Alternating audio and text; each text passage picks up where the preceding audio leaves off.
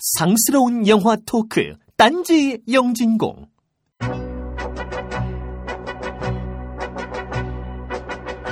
눈에는 눈, 이에는 이. 콩 심은 데 콩 나고 팥 심은 데 팥 납니다. 재벌의 세금을 깎아준 대가는 고스란히 서민의 세부담으로 이어졌습니다. 우리가 얻어맞은 세금의 눈탱이는 어떻게 봐야 할까요? 그래서 오늘 선택한 이야기는 영화 엑소더스입니다.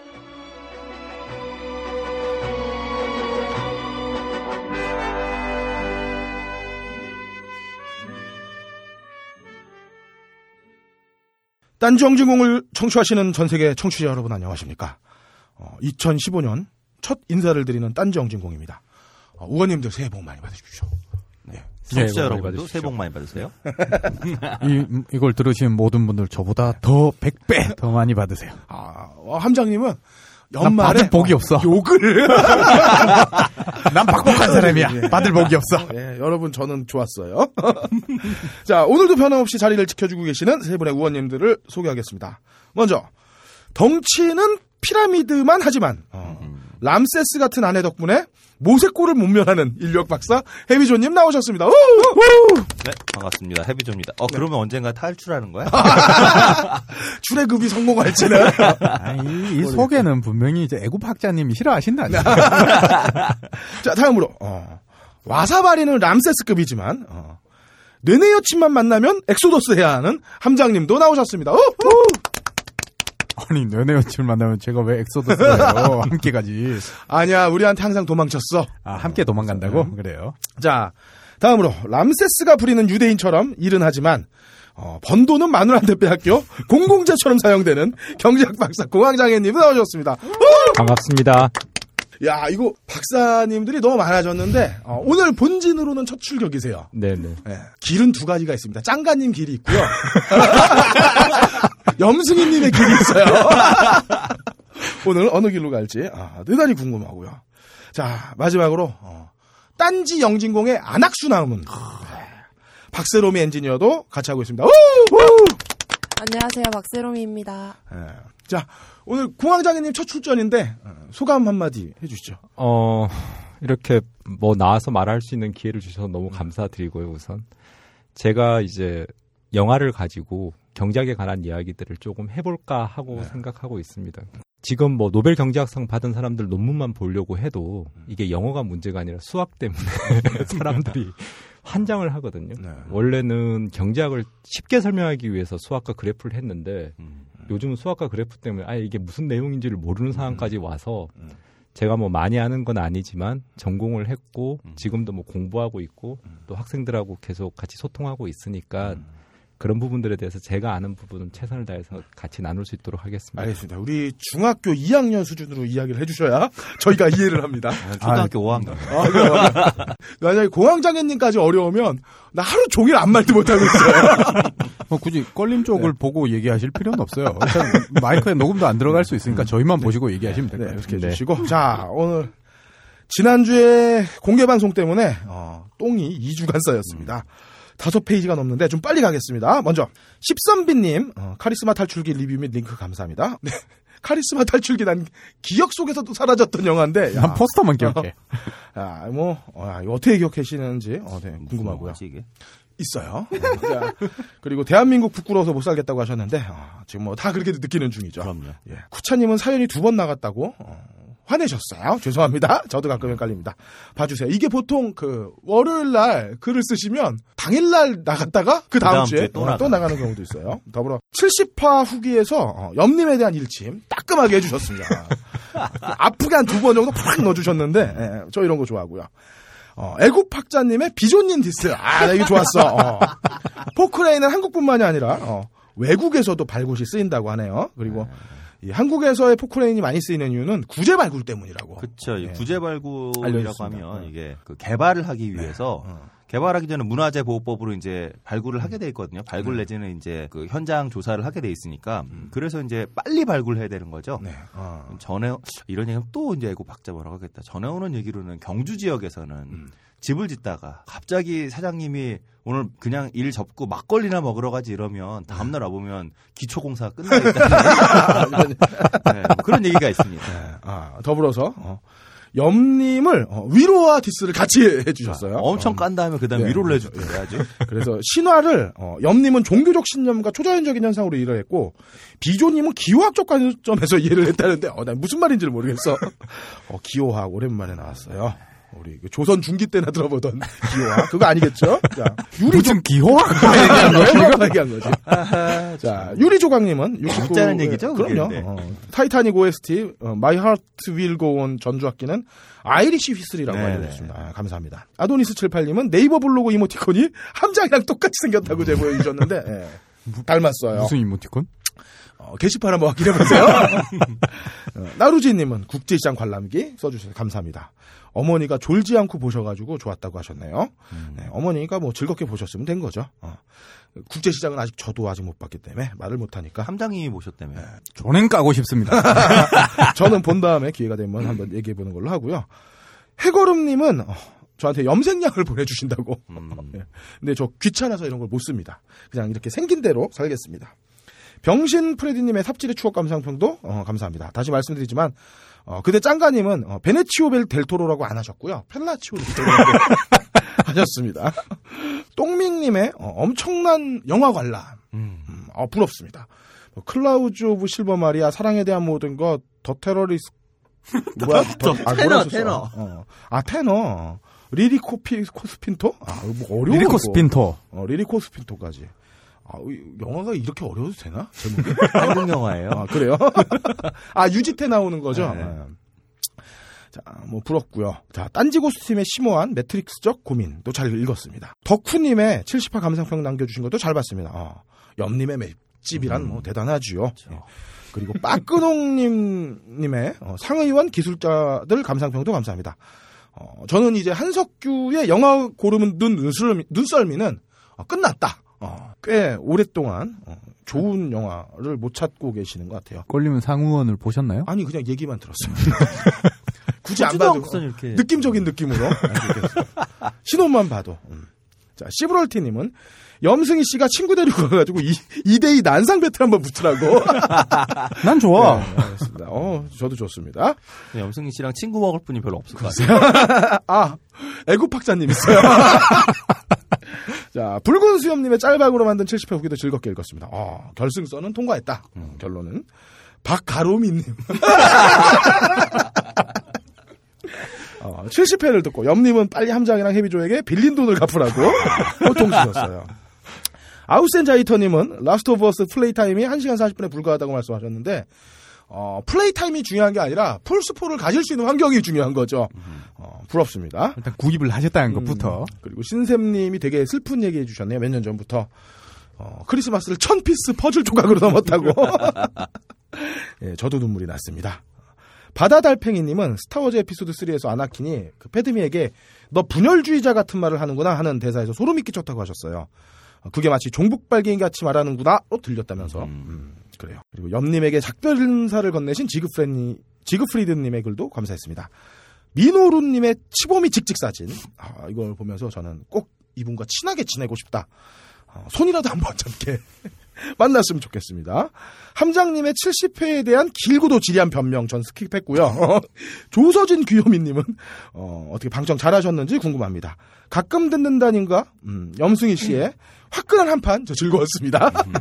이 사실 우리가 영징 오프 모임 가면 우리 방송보다 한 60배쯤은 심하게 언쟁이 오가잖아요. 근데 이게 뭐 그러면서 뭐 싸우고 이러는 게 아니라 서로를 좀 인정하고 설득하고 그럽니다. 저희가 조금 오바돼서 보였다면은 이게 평소에 우리가 만나서 언쟁 하던 그 버릇대로 어, 절대로 그 양보하지 않고 언쟁 하던 그러면서 15년을 버텨온 음. 이상한 그룹이죠.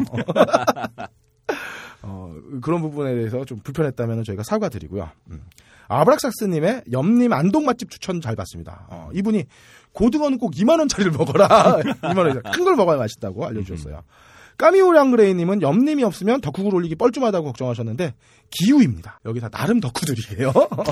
자, 바바리안님은 염승희 씨가 남의 말을 듣기 때문에 덕후에서 매니저로 강등되었다고 정리해 매니아. 주셨어요. 아, 아, 매니아, 매니아, 매니아로.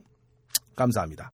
어, 지그프리드님 또 했는데 또또 나왔네. 어, 어쨌든 지그프리드님의 날카로운 지적이 하나 있었어요. Imperial March는 재즈 버전이 아니라 오리지널 버전. 네. 예. 그렇더라고요. 감사합니다. 잘못 들었습니다. 저희가. 지금 네. 지금 감히 세로미님이 편집을 잘못했다고 얘기하는 건 아니겠죠? 아이 설마. 아이, 우리 실수, 우리 실수. 죄송합니다. 제가 음악 잘못 보였나 봐요. 자, 염승희 씨의 게시판 변명도 있었는데 이것도 스킵했어요. 저는 요번 그 게시판을 보면서 가끔 듣는다님이랑 어, 링 위에 올려야겠다. 그래서 어, 진검승부를 한번 봤으면 좋겠고 어, 리콩님도 염님 떠난다니 작별 인사 남겨주셨어요. 감사합니다. 어, 짱박힌 포로님은 나를 찾아줘 주- 원했는데 데뷔의 생건 줬다고 저한테 쿠사리를 주셨습니다. 어, 오래 살겠네요, 저는. 예. 그리고 스로다님이 어, 이번 방송의 이노디블 패널은 어쨌든지로 가네였다. 이 애는 누구냐고 물어보셨어요. 어쨌든지로 가네. 어, 저도 찾고 있습니다. 지대공 미사일님의 슬픈 방청 불발기. 어, 저도 눈물이 났습니다. 음. 맥주왕님의 겁나 빨갔던 아, 아, 아. 다시 한번 할게요. 뭘, 뭘 빨아. 자, 맥주왕님의 겁나 빨랐던 공개방송 후기도 감사하고요. 맥정님 겁나 술을 빨았어요. 네.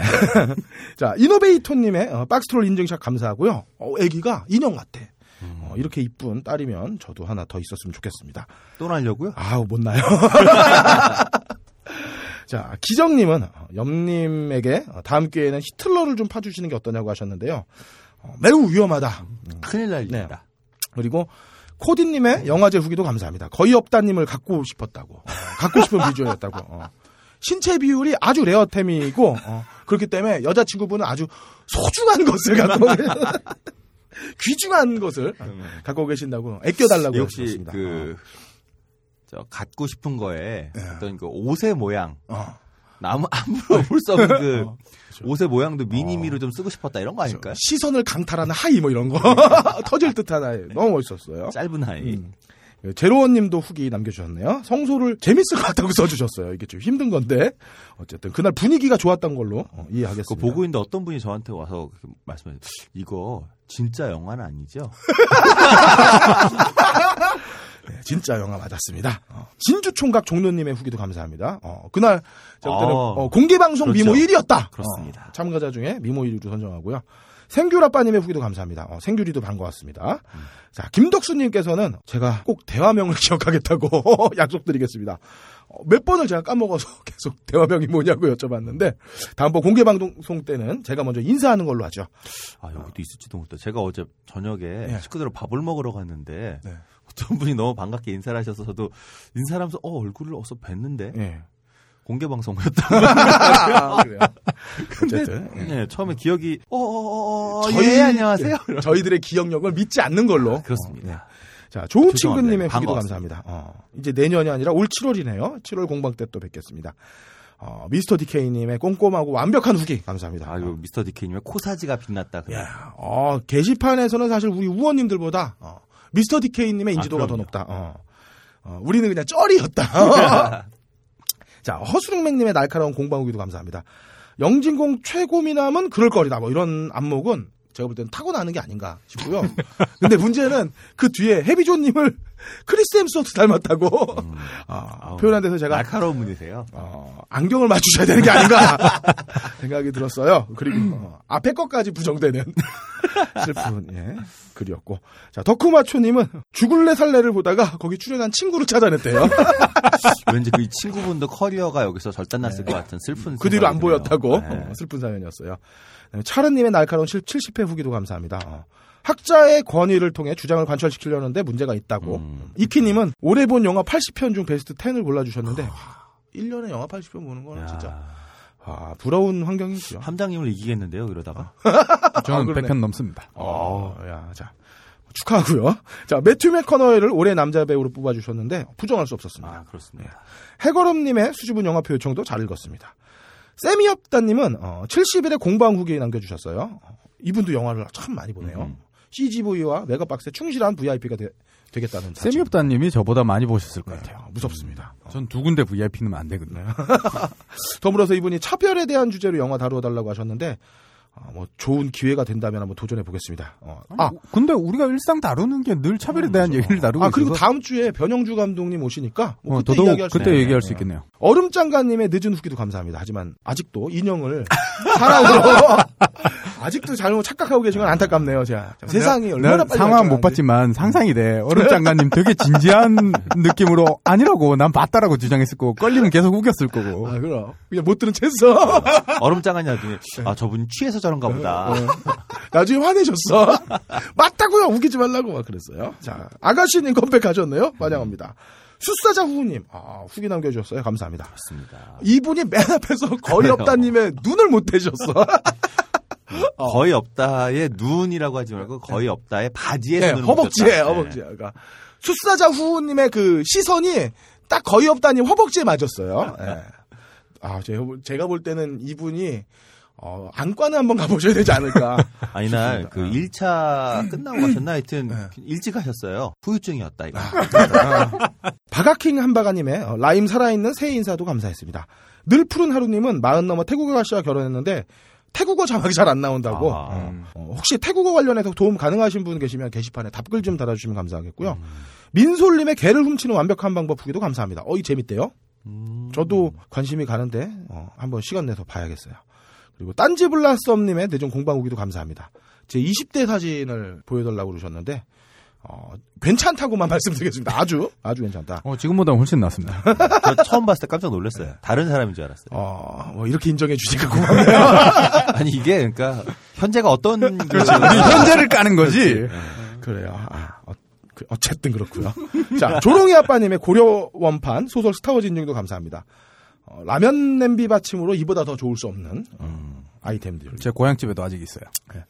그 밖에도 팟빵에 글을 남겨주신 나덕후, 야야, 다 똑같아, 오렌지두부, 배드뉴스 성진, 콩나물라면, 윤희안, 널, 포- 포크볼러, 오솔길, 의구, 탐표인간 아니죠, 청취자, 나도투더리님 감사합니다. 여기서 아니죠. 이거 말투고. 자, 이 많은 분들 중에 무비스트, 인- 무비스트가 후원한 인터파크 프리엠의 건을 받으실 분은 해거름님이십니다. 아, 수줍게 달라고 요청하셨어요. 저도 수줍게 드리도록 하겠습니다. 축하드립니다. 예. 그리고 엠푸드가 후원하는 꽃씨 잡곡은 어, 아도니스 78님과 쌤이 없다 두 분이 경합해 주셨는데 어, 17개월 된 딸내미를 무기로 내세우신 음. 어, 아도니스 78님께 드리도록 하겠습니다. 두 분은 영진공 게시판에 이메일 주소 남겨주세요. 1988년 시인들이 모여 만든 출판사 푸른숲에서 원하는 데뷔의 순간은 저 멀리 부산에서부터 공방에 찾아오셨던 딴지 블라썸님과 얼음장가님께 드리도록 하겠습니다. 아, 이분들은 너무 엄청 멀리 오셨기 때문에 어, 책으로 보답하는 길밖에 없을 것 같아요. 이태리에서 오신 분은 끝내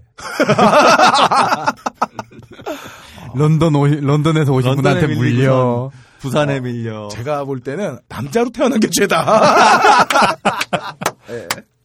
죄송합니다. 그리고 마찬가지로 프로스페스 원하는 나를 찾아주는 어, 맥주왕님과 지칠 줄 모르는 어, 영화 섭렵가 똥민님에게 드리도록 하겠습니다.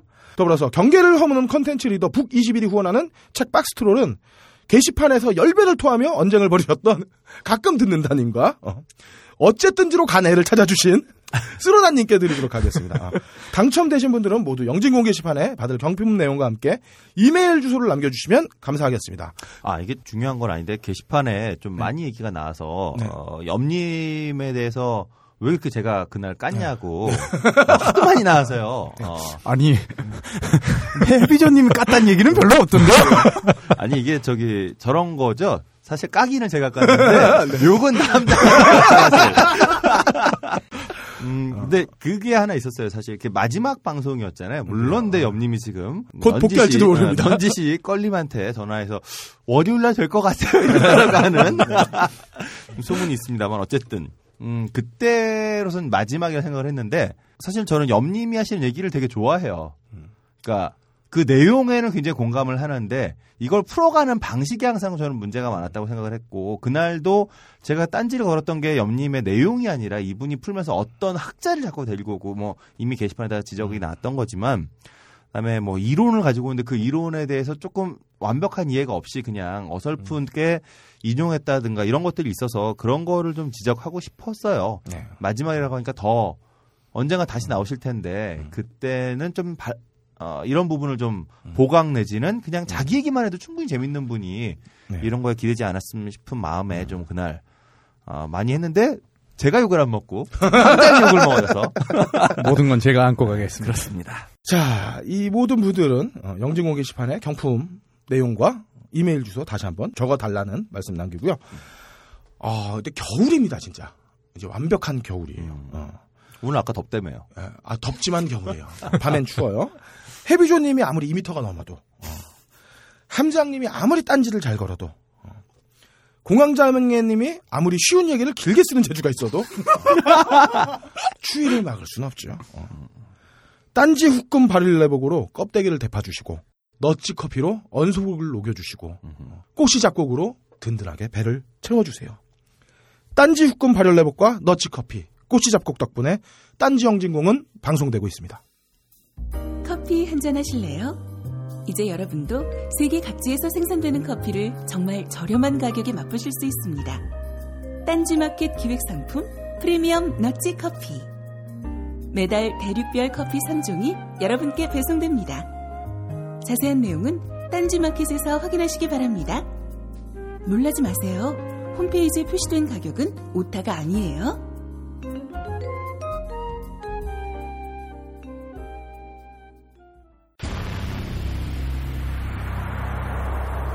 대장님, 대원들이 전부 동사했다는 정보가 왔습니다. 도대체 이유가 무엇이더냐?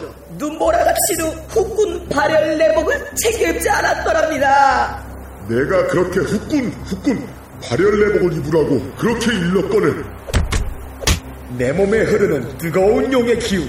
이번 겨울엔 아버님 댁에 메추라기 기름 보일러 대신 딴지 흑군 발열 내복을 선물해 주십시오.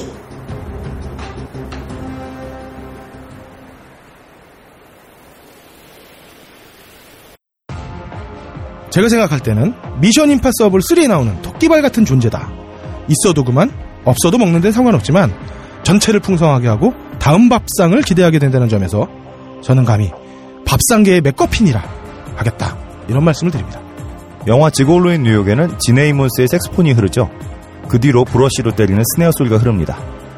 이 소리는 그 자체로는 매력을 찾기 힘듭니다. 다만 이 소리가 빠진 연주는 극적으로 허무해지죠. 꽃이 잡곡이 빠진 밥상처럼 말이죠. 꼬치 잡곡이 함께하는 순간 클레멘타인 같았던 당신의 밥상이 바람과 함께 사라질지도 모릅니다. 꼬치 잡곡. 온갖 미사여구 다 필요 없고 제가 맛을 보증합니다. 저는 꼬시 잡곡으로 김밥이랑 주먹밥도 해 먹어봤습니다. 여러분도 꼭 드셔보시길 바랍니다. 발가벗겨 디벼보는 영진공 전당포.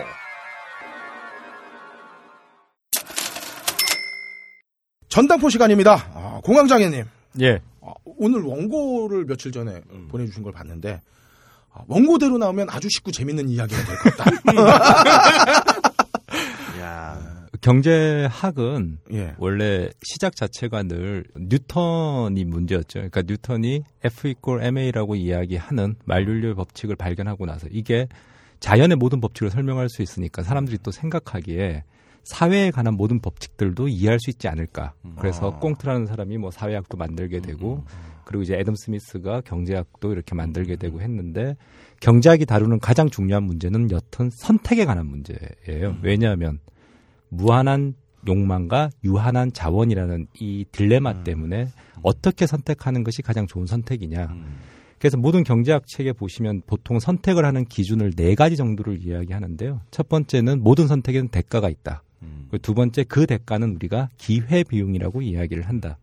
그다음에 세 번째는 사람들이 그 선택을 하는데 가장 중요한 것은 인센티브다. 그러니까 유인이다라고 얘기를 하죠. 그걸 아마 심리학의 짱가 박사님 말씀을 하실 때는 motivation, 동기라고 얘기를 하는 거고 저희들은 인센티브라고 얘기를 하죠. 예전에 한번 버디님이 나오셔가지고 울프 오브 월스트리트 이야기하실 때 그 스티브 레빗 교수가 쓴 괴짜 경제학이라는 책 소개를 하셨었는데요. 그 책이 뭐냐면 이제 인센티브에 따라서 인간의 선택이 어떻게 되는가를 책 전체를 관통하는 주제로서 정리를 한 책이었죠. 근데 마지막으로 이제 중요한 게 한계적으로 마지널하게 선택한다라는 건데 이게 어려워요. 그래서 이건 아우, 넘어가고 한계 효용의 법칙. 자, 이건 넘어가고 그래서 자, 그래서 이런 선택을 하기 위한 인간을 경제학은 가정을 하는데 이 인간은 어떤 인간이냐면 첫 번째 이기적이고 두 번째 합리적이며 세 번째는 지가 좋아하는 게 뭔지를 명확히 안다라는 거예요. 근데 생각해보면 이게 말이 안 되는 이야기거든요. 어떻게 자기가 좋아하는 걸 100% 정확하게 숫자로서 알 수 있냐에 대한 문제가 발생을 하죠. 여자 해비조님 100 좋아하고요. 정확합니다, 그거는, 예. 많은 거 불면이죠. 네. 그래서 사실 이런 가정 자체가 경제학도 물리학처럼 실험실에서 이루어진다고 생각을 하시면 되죠. 이런 인간을 가정해놓고 하는 것인데, 자, 물리학 같은 경우에는 진공 상태를 가정하고 이제 논문을 쓰거든요. 네. 근데 물리학자들은 이 진공 상태를 현실에 가지고 나와서 이야기하지를 않는데, 경제학자들은 사회과학을 한답시고, 지가 실험실에서 해놓은 걸 꼭 사회에 나와서 적용을 하다 보니 문제가 터지는 거예요. 그래서 애덤 스미스도 자신의 책에다가 그렇게 표현을 했어요. 그러니까 내 이론은 내 책 안에서 완벽하다라고 말을 했죠. 그러니까 경제학도 역시 그런 측면에서 생각을 해주셔야 되고 제가 보기에도 사실은 이 가정들이 굉장히 강한 가정이에요. 그럼 과연 인간이 이기적이고 합리적이냐에 관한 이야기를 하다 보면 사실은 그렇지 않다라고 많은 부분에서의 보완들이 이루어져 가고 여기서 핵심은 뭐냐면 그렇지만 인간은 일정 부분은 이기적이고 합리적인데 일정 부분은 그렇지 않다라는 거지. 요즘은 그런 책들 보면 막 오바를 해서 뭐 경제학 전체를 뒤집었다 뭐 이런 얘기가 나오는데 사실 그렇지는 않다라는 말씀을 드릴게요. 그래서 제가 오늘 어 하고 싶었던 영화는 이제 엑소더스라는 영화인데 정말 엑소더스와 경제학이라니 참 와닿지는 않는 것 같아요. 예, 사실 엑소더스는 너무나 잘 아시다시피 성서의 모세 이야기를 했는데 네. 이 이야기를 영화로 만든 건 1956년도에 그 세실 비 드밀 감독이 얘기했던 십계라는 영화가 있었죠. 아, 그 물 갈라지는 걸 네, 네. 영화죠. 태블릿 처음 보고. 네, 그렇죠. 그때 이제 십계의 모세는 찰톤 헤스톤이 했었었고, 그 다음에 왕은 율브리너가 했었죠. 그리고 율브리너는 그 다음 영화가 왕과 나로 해서 56년도에 아카데미 나무조연상을 받았고, 찰톤 헤스톤은 사실은 59년도에 배너를 통해 또 신약 성서를 했었었기 때문에 약간 그런 이미지가 정해져 있었고, 근데 우리나라는 81년도에 배너가 먼저 개봉됐고, 82년도에 10개가 개봉돼서 당시에 서울에서만 한 30만 정도 이렇게 아, 모았었죠. 그렇지는 않은 게요. 저희 아버지가 고등학교 때 극장에서 배너를 보셨어요. 아, 그러니까 재개봉. 제가 재개봉. 드리는 말씀은 아, 예, 아, 예. 재개봉을 해서. 예. 그 재개봉할 때 예. 제가 쫓아갔어요. 아, 그러셨죠. 예, 푹 자고 왔습니다.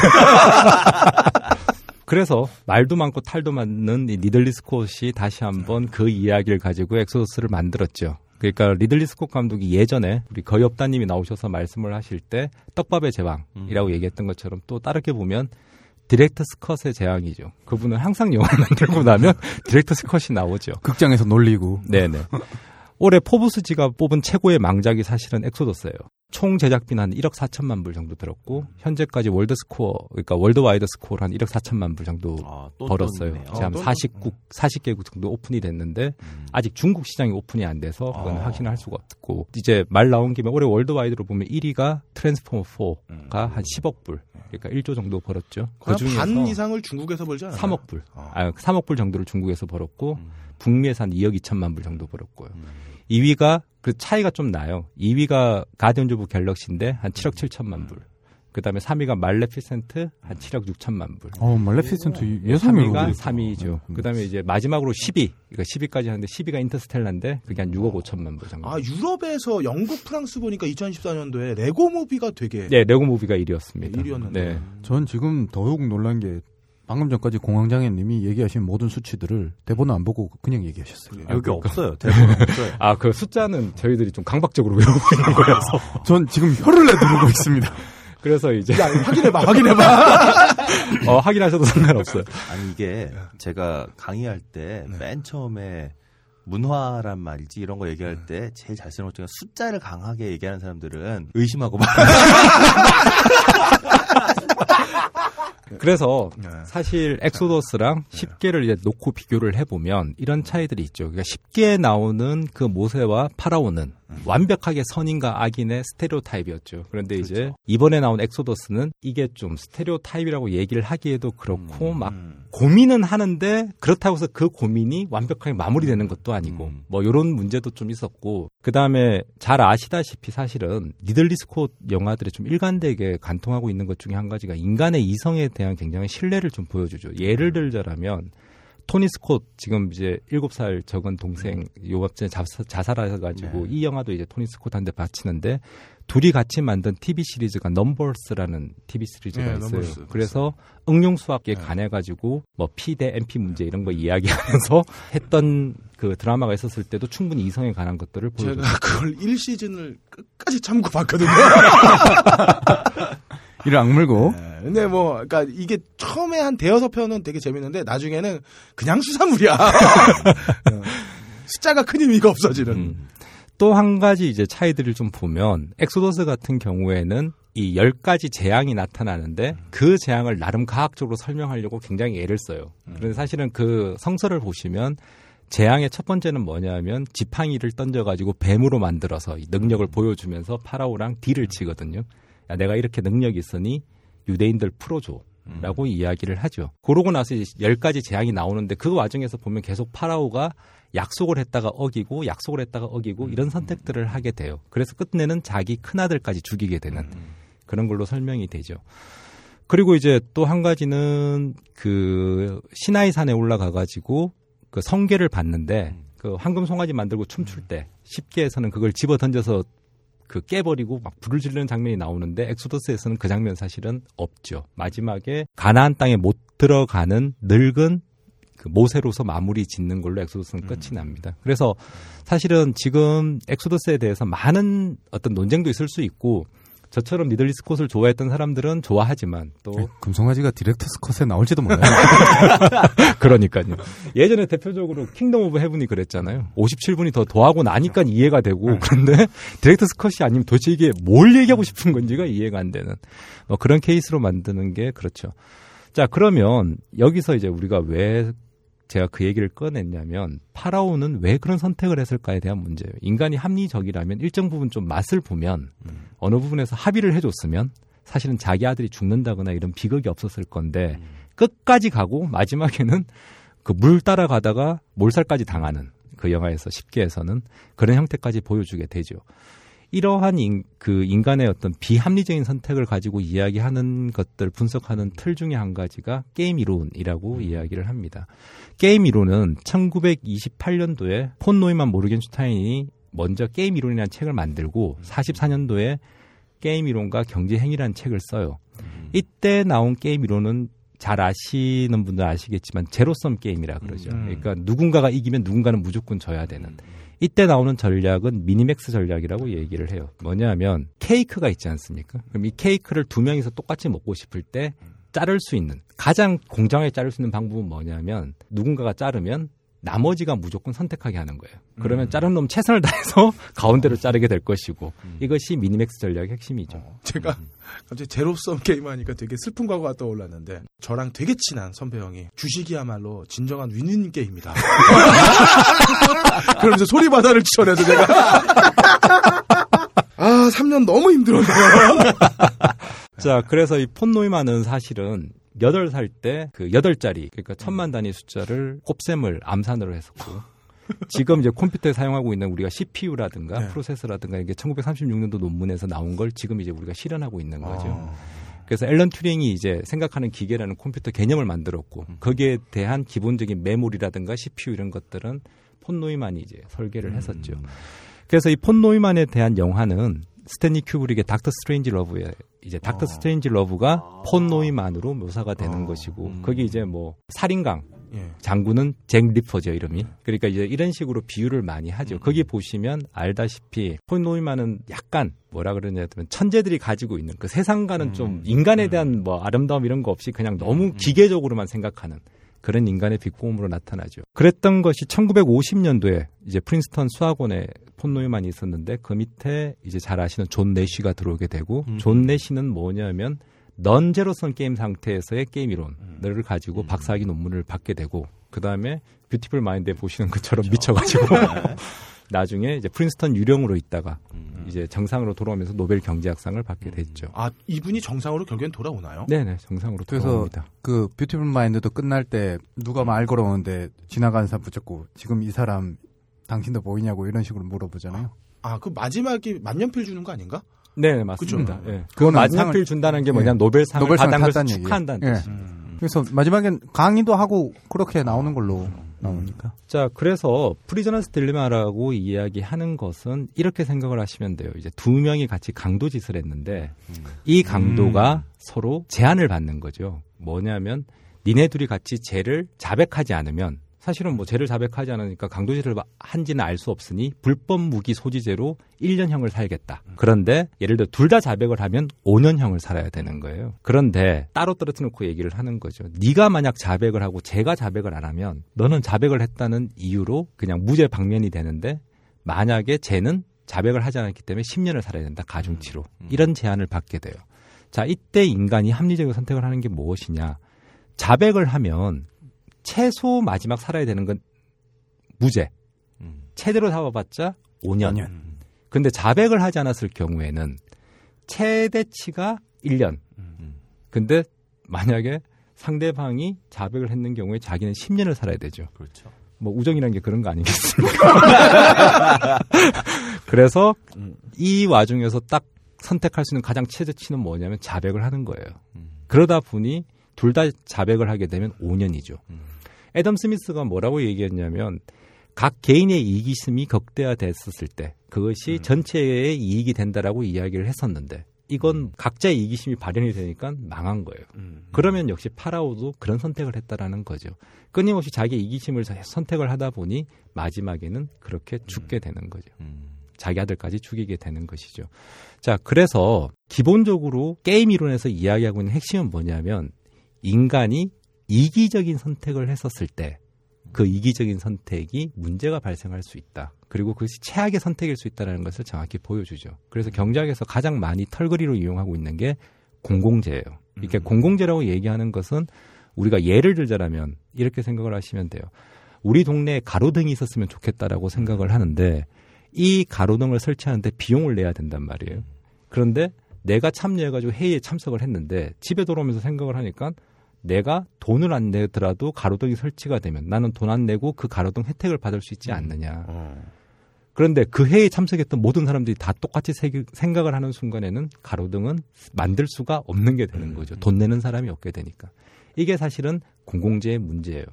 그래서 이 공공재의 문제에 따른 prisoner's dilemma를 해결하는 해결책이 뭐냐면 눈에는 눈, 이에는 이, tit for tat이라고 이야기를 하는 거죠. 티포텟의 가장 기본적인 건 첫 번째는 무조건 상대방의 협력을 하고 상대방의 믿음을 같이 갖는다라는 데서 출발을 해요. 그런데 상대방이 배신을 하게 되면 나도 역시 강하게 배신을 해서 음. 상대방이 아 배신을 하다간 정말 좆되겠구나라는 생각에 믿음이 생기면 이제는 다시 한번 강력하게 협력을 할 수 있는 시스템이 구축이 된다라는 거죠. 이것이 굉장히 중요한 티포텟의 원칙이 되는 것이고 이것이 prisoner's dilemma를 풀 수 있다라고 경제학자들은 생각을 하고 있어요. 그런데 공공재 문제는 항상 여기에 적용이 된다고 얘기했던 것은 공공재 자체가 prisoner's dilemma에 대한 문제가 발생을 하기 때문이에요. 누군가가 여기에 배신을 하는 순간에는 이 공공재는 한 명의 이익을 극대화로 취할 수 있기 때문에 다 같이 배신하는 순간부터는 공공재는 살아남을 수가 없는 구조가 그렇죠. 되는 게 되죠. 네. 그래서 이 공공재를 해결하는 방법은 사실은 크게 세 가지 정도로 나누어지는데 첫 번째는 사유화시킨다. 음. 이거는 보수주의자들이 많이 생각을 하죠. 두 번째는 국가 차원에서 관리를 한다. 그런데 지금 나오는 이제 새로운 안은 뭐냐면 공동체가 관리한다라는 안을 만들어냈었어요. 이 공동체가 관리한다는 안을 만든 분은 오스트롬이라고 2009년도에 노벨 경제학상을 최초로 여성이 받으신 분이거든요. 이제 오스트롬이 여러 군데 특히나 네팔의 관계수로 그다음에 스위스의 목적지 이런 걸 보니까 사람들이 공동체를 만들고 공동체 자율로 관리 체계 시스템이 되면서 공공재의 딜레마를 해결하더라는 음. 거죠. 일종의 조합을 얘기하는 건가요? 어, 조합하고는 조금 달라요. 그러니까 공동체 스스로가 이 관리에 대한 규약을 서로 만들고 음. 이 규약 내에서 협력을 하는 사람은 완전히 자기 그 공동체 안에 넣어주지만 어. 배신을 하는 사람은 언제든지 빼버리는 거죠. 하지만 음. 이 사람이 다시 반성을 하고 다시 들어온다 그러면 끼워주고 음. 자율 관리 시스템이니까 조합하고는 조금 달라요. 그러니까 왜 지금 공동체란 말에 껄림이 헷갈리시냐면 우리는 너무 어렸을 때부터 민족 공동체란 말을 들어보면서 공동체라고 하는 것이 커뮤니티잖아요. 영어로 하면 네. 커뮤니티의 멤버라고 하는 것은 멤버십을 얻기 위해서 커뮤니티가 만들어낸 규칙을 내가 따르고 그 커뮤니티 멤버로서 내가 커뮤니티의 사람들에게 인정을 받아야 되고 이런 그 흐름들이 있는데 우리는 민족 공동체란 말을 너무 어렸을 때부터 당연히 쓰면서 공동체라고 하는 건 그냥 음. 공짜로 들어가는 거라고 하는 공동체에 대한 아주 이상한 의식을 우리가 갖게 됐기 음. 때문에 그런 오해가 생긴 게 아닌가 싶어요. 예전에도 제 기억에 염님이 네. 이걸 가지고 시민사회 얘기하셨다가 여기 백분 토론 벌어졌던 기억이 있긴 한데 네. 이제 기본적으로 그 공동체의 개념 속에서 이렇게 생각을 하시면 돼요. 예를 들자면 흡혈박쥐가 네. 이런 게 있거든요. 뭐냐면 피를 가지고 있다가 상대 흡혈박쥐가 피를 못 먹었을 때는 자기 피를 토해내요. 어. 그래서 그 흡혈박쥐가 같이 먹게 해요. 까마귀도 그런데. 예. 예전에 그 문화인류학자 아, 아, 예. 예, 말씀하세요. 코리스틴 호크스라는 문화인류학자가 91년도에 발표했던 논문에 보면 뭐가 나오냐면 그 수렵 채집하는 민족 그러니까 공동체가 한 390쪽 390개 정도가 있답니다. 아직 어. 91년도 논문이에요. 지금은 또 숫자가 바뀔 수 있는데 그 논문에 이제 하드자라고 탄자니아에 있는 부족을 분석을 했는데 이 부족이 사냥을 굉장히 잘한대요. 그래서 아마 해비조님도 한번 말씀하셨던 것 같은데 그 사냥을 해서 성공할 확률은 3%고 아, 그렇죠. 음, 나머지는 전부 다 여성이 수렵 채집. 수렵 채집으로 먹여 살린다. 그래서 사실은 그게 할머니의 역할 이런 것에 관한 논문인데 경제학자들은 다른 걸 봤죠. 뭘 봤냐면 자 3%면 100일을 사냥을 나가면 97일은 굶는 거죠. 그러니까 이 사람들은 티포텟이 정확한 거예요. 뭐냐 하면 잡아오면 나눠준다는 거죠. 음. 그래서 공동으로 같이 먹는 걸 관리한다는 거예요. 그럼 왜냐하면 사실은 첫 번째 생각을 해보면 오래 두면 썩기 때문에 그건 사실 개인적으로 소유를 해봤자 크게 의미가 없거든요. 두 번째는 자기가 3% 확률밖에 안 가지기 때문에 내가 주면 남도 나한테 준다에 대한 기본적인 티포텟 원칙들이 지켜지면 공동체가 만들어진다라는 거죠. 아, 이게 정말 똑같은 거 보고도 많이 다르네요. 우리는 뭐 그런 것도 얘기를 할 수 있겠지만 음. 이 수렵 채집 사회에서 남성이라고 하는 집단들이 어떤 식으로 권위를 유지하는가. 그러니까 그렇죠. 권위를 예. 유지하기 위한 방식으로 사냥이 계속 실패하더라도 활을 만들고 칼을 만들고 여기에 대한 의식을 만들어내면서 권위를 유지하는 그래서 어떻게 정치적으로 이것을 계속 활용하는가에 대해서 관심이 있는데 아 똑같은 걸 보고도 네, 원래. 그래서 그 오스트롬이 제안했던 것은 그 공동체에 의해 가지고 자율적인 관리 시스템을 하자라는 거예요. 그런데 이 오스트롬의 제자가 이화여대 조기숙 교수님이시고 음. 조기숙 교수님이 이제 참여정부 때 많이 활동을 하셨죠. 노무현 대통령이 2001년도에 해양수산부 장관을 하실 때 네. 우리나라에 무슨 문제가 발생을 했었냐면 왜 굉장히 그 작은 배를 통해 가지고 왜 고기를 남획하는 그다음에 네. 그런 음. 문제가 있었을 때 그때 제안하셨던 게 뭐냐면 자율어장 관리 시스템이었어요. 그것도 일종의 공동체. 공동체. 예. 그렇게 해서 설득을 하셨고 그다음에 그 당시에 이제 김이 폭락을 했었을 때 김에 대한 감축, 공동체 차원에서의 김 생산량 감축에 관해서 사실은 다 다니시면서 그 설득하시고. 협- 어, 설득을 하시고 그렇게 하셨거든요. 그러니까 사실은 이게 가장 좋은 방법이기는 해요. 근데 단점이 뭐냐면 그 과정이 고통스럽고 시끄럽고 시간이 오래 걸리죠. 그러니까 토론을 많이 해야 되고 지난한 지난한. 작업이죠. 하지만 노무현 대통령은 어쨌든 우리나라에 그것을 실현하기 위해서 노력을 하셨던 건 명확해요. 그리고 그런 리더십을 우리가 가졌던 건 사실이에요. 문제는 우리나라 국민들이 그러다 보니 기다리겠거든. 어, 그래서 선택한 리더십이 뭐였냐면 그러한 것에 대한 관리 시스템을 기업이 하는 그래서 CEO가 하는 시스템을 선택을 했던 거죠. 그래서 빠르게 그것도 해보니까 네. 잘안 되거든.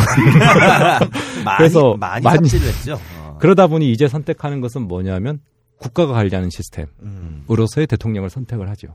이게 사실은 그 리더십 전체에서 보면 우리가 너무 빨리 사실은 2009년도에 이제 이게 인정을 받았던 거를 2001년도에 벌써 도입을 했었었으니 음. 사실은 우리가 좀 시대에 좀 많이 앞서갔다 그래야 되나?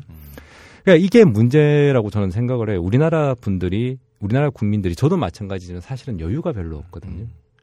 예를 들어서 세탁기를 만드는 과정에 대해서 제가 비디오를 본 적이 있는데 빨래를 하다가 게으른 인간이 이 빨래를 손쉽게 하면 어떻게 할까를 고민하다 보니 세탁기를 만들게 되는 거예요.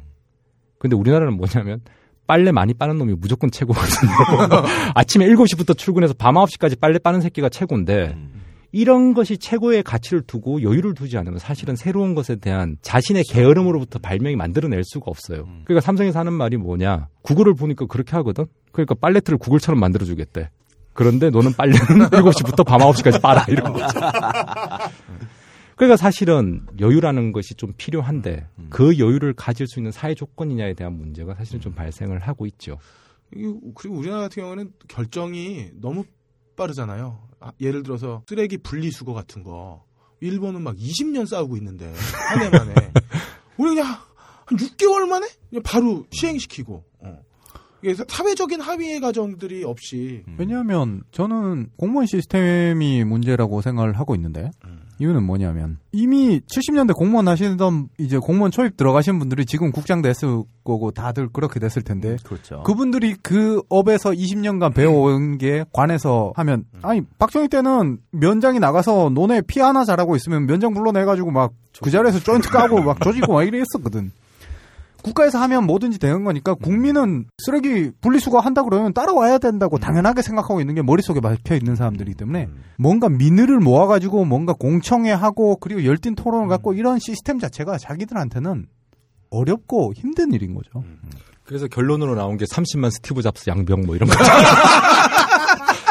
이걸 관에서 때리면 자리를 그러니까 만들어낼 수 있다 뭐 이런 생각들을 하게 되죠. 한국형 플레이스테이션 만들고 네. 그래서 사실은 한국- 아, 명텐도 명텐도 명텐도. 그래서 사실은 제가 생각을 하기에는 이 공공재에 대해서 이제 앞으로 가면 갈수록 우리가 시민사회가 되어가고 그 다음에 많은 시민들의 참여가 만들어지고 있때 우리의 원칙들은 사실 티포텟이 돼야 되지 않느냐라. 그리고 사실은 그것 외에 해결 방안이 없다라는 건 수학적으로 증명이 돼 있는 상황이에요. 자, 또 한 가지 거기와 관련해서 우리가 보자라면 사실은 그 피라미드 건설에 대해서 수많은 이론들이 있는데 요즘 좀 흥미롭게 보는 이론이 뭐냐면 나일강이 범람을 하니까 그 사람들이 일자리를 잃으니까 그 일자리를 해결하기 위해서 공공 정책으로 피라미드 건설을 했다라는 학설도 있어요. 저 애국학자야 빨리 깔, 깔거 생겼어요? 아, 옆님의 길을 피하기 위해서 저도 분명히 학설도 있다고 얘기를 드렸어요. 근데 애국학자가 얘기하기로 또 피라미드 건설이 우리가 왜 수많은 헐리우드 영화에서 나오는 것처럼 뭐 엄청 잔인하고 노예를 핍박하고 핍박하고 뭐. 이런 게 아니었을 수도 있다라는 얘기를 전에 한번 한 적 있는 거 보니까 어, 최신 이론인가 봐. 자, 이게 이제 공공 정책이라고 얘기를 하는데 사실은 이게 뭐냐면 현대적 형태로 얘기하면 뉴딜 정책이 되는 거죠. 이제 뉴딜 같은 경우는 테네시 강을 했어요. 그렇죠. 자, 이제 예를 들어서 이런 거예요. 그런데 이제 이 부분이 어떻게 발생을 하냐면 자, 제가 예를 들어서 오늘 4대 강에 가서 노가다를 띄었어요. 그래서 만 원을 벌었어. 자, 그럼 제가 만 원을 벌었죠. 그다음에 껄림이 하고 있는 닭집에 갔어. 닭을 한 마리 사요. 그러면 껄림도 만 원을 벌게 되죠. 그럼 이 사회는 벌써 2만 원 소득이 생긴 거예요. 그렇죠. 그다음에 껄림이 오늘 음악이나 하나 들어야지 그러면서 해비조님 가서 시, 해비, 해비조님 가게에 가서 CD를 샀어요. 그러면 또 만 원을 지불했으니까 그럴 리는 없지만 어, 이 만 원 갖고 3만 원이 됐죠. 그래서 그 해비조님이 여기 우리 함장님 가게에 가가지고 신발을 만 원 주고 샀어요. 자 이러면 4만 원이 됐단 말이에요. 근데 함장님이 여기서 와사비를 걸어서 어, 만 원을 저축을 해버렸어. 그럼 우리 박세롬이 엔지니어는 돈을 못 버는 거예요. 이걸 보통 화폐의 우리가 유통 속도라고 얘기를 하고 정부가 재정을 하게 되면 이런 승수 효과가 발생한다라고 얘기를 해요. 그런데 이제 여기서 나누어지는 거거든요. 케인즈가 생각을 하기에는 사람들이 돈이 생기면 저축을 많이 하기 때문에 이게 화폐가 돌아다니는 게 굉장히 불안정하다라고 생각을 했고 껄림이 싫어하시는 시카고 학파 프리드먼 같은 경우에는 뭘 생각했냐면 이 유통 속도가 항상 일정하기 때문에 정부가 굳이 개입을 하지 않아도 통화량만 중앙은행에서 관리를 해주면 충분히 소득이 그러니까 소비가 발생할 수 있다라고 봤던 거예요. 케인즈는 개인을 못 믿기 때문에 정부가 소비를 가져가야 된다라는 거고. 그래서 결론은 뭐냐? 통화주의자들이 보기에는 화폐 유통 속도가 통계적으로 일정하고 케인즈주의자들이 보기에는 유통 속도가 항상 불안정해요. 불안정하고. 그렇기 때문에 과연 이게 뭐 효과가 있느냐 없느냐 이거는 그러니까 우리끼리 싸우게 내버려 두시고 문제는 뭐냐면 예전에는 테네시강 같은 방식, 그 지금의 4대강 같은 게 사실은 가능했다라는 거예요. 왜냐하면 대부분이 뭘 했냐? 노동력으로 일을 했었기 때문에 사람이 했죠. 그렇죠. 사람. 사람한테. 줄 수 있었다는 거죠.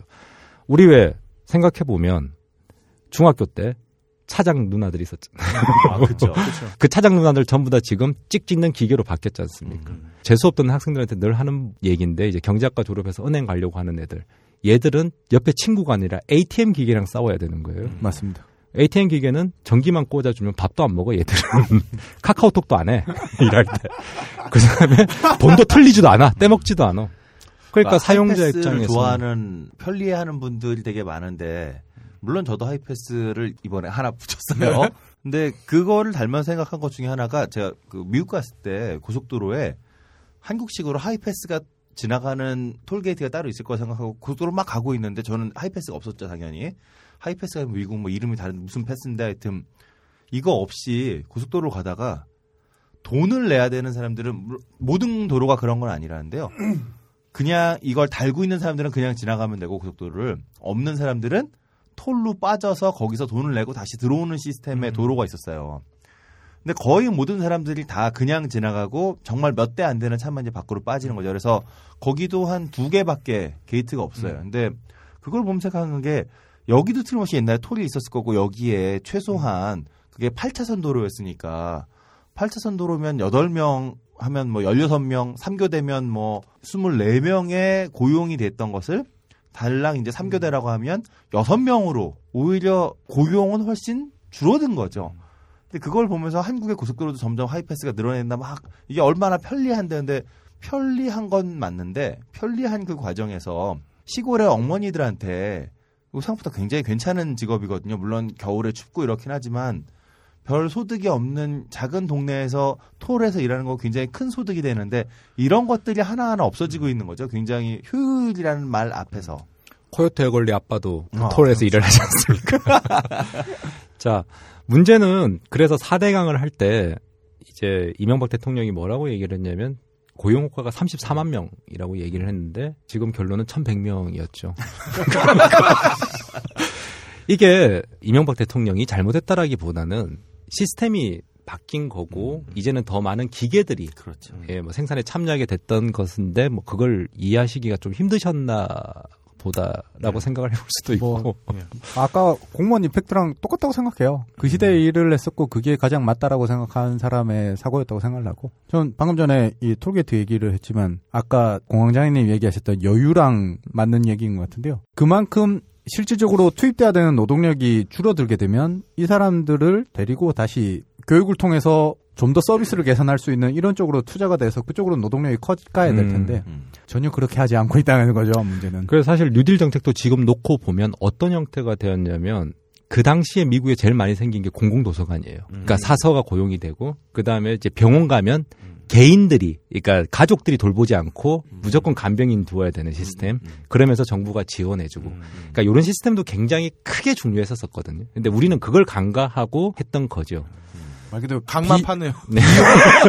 강 파고 음. 사실 MB가 추진한 정책은 전혀 관심이 없고 음. 비용을 줄이기 위해서 효과를 냈었으면 다음 미래를 위한 투자를 생각을 해야 되는데 그거에 너무 소홀하고 있는 것 같아요. 예, 그랬었죠. 그러다 보니 이제 문제가 발생을 했던 거예요. 그래서 사실은 사람들의 소득을 늘리기 위해서 이런 공공정책을 쓰지 않습니까? 근데 소득을 늘린다라고 얘기하는 것은 사실 두 가지 측면을 고민을 해야 돼요. 하나는 월급이 늘어나는 게 있고 하나는 비용이 줄어드는 게 줄어드는 게 있죠. 근데 우린 늘 어느 쪽이냐 월급이 늘는 것만 생각을 하다 보니 문제가 발생을 해요.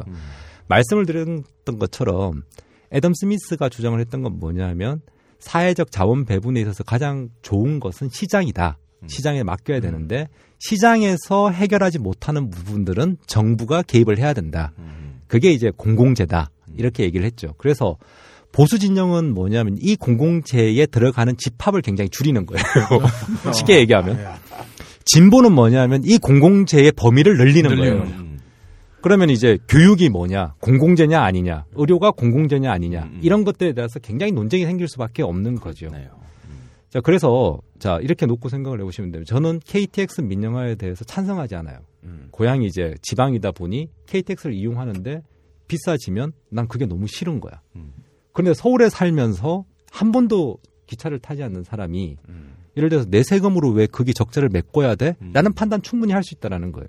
그 오바마 케어의 핵심도 그거거든요.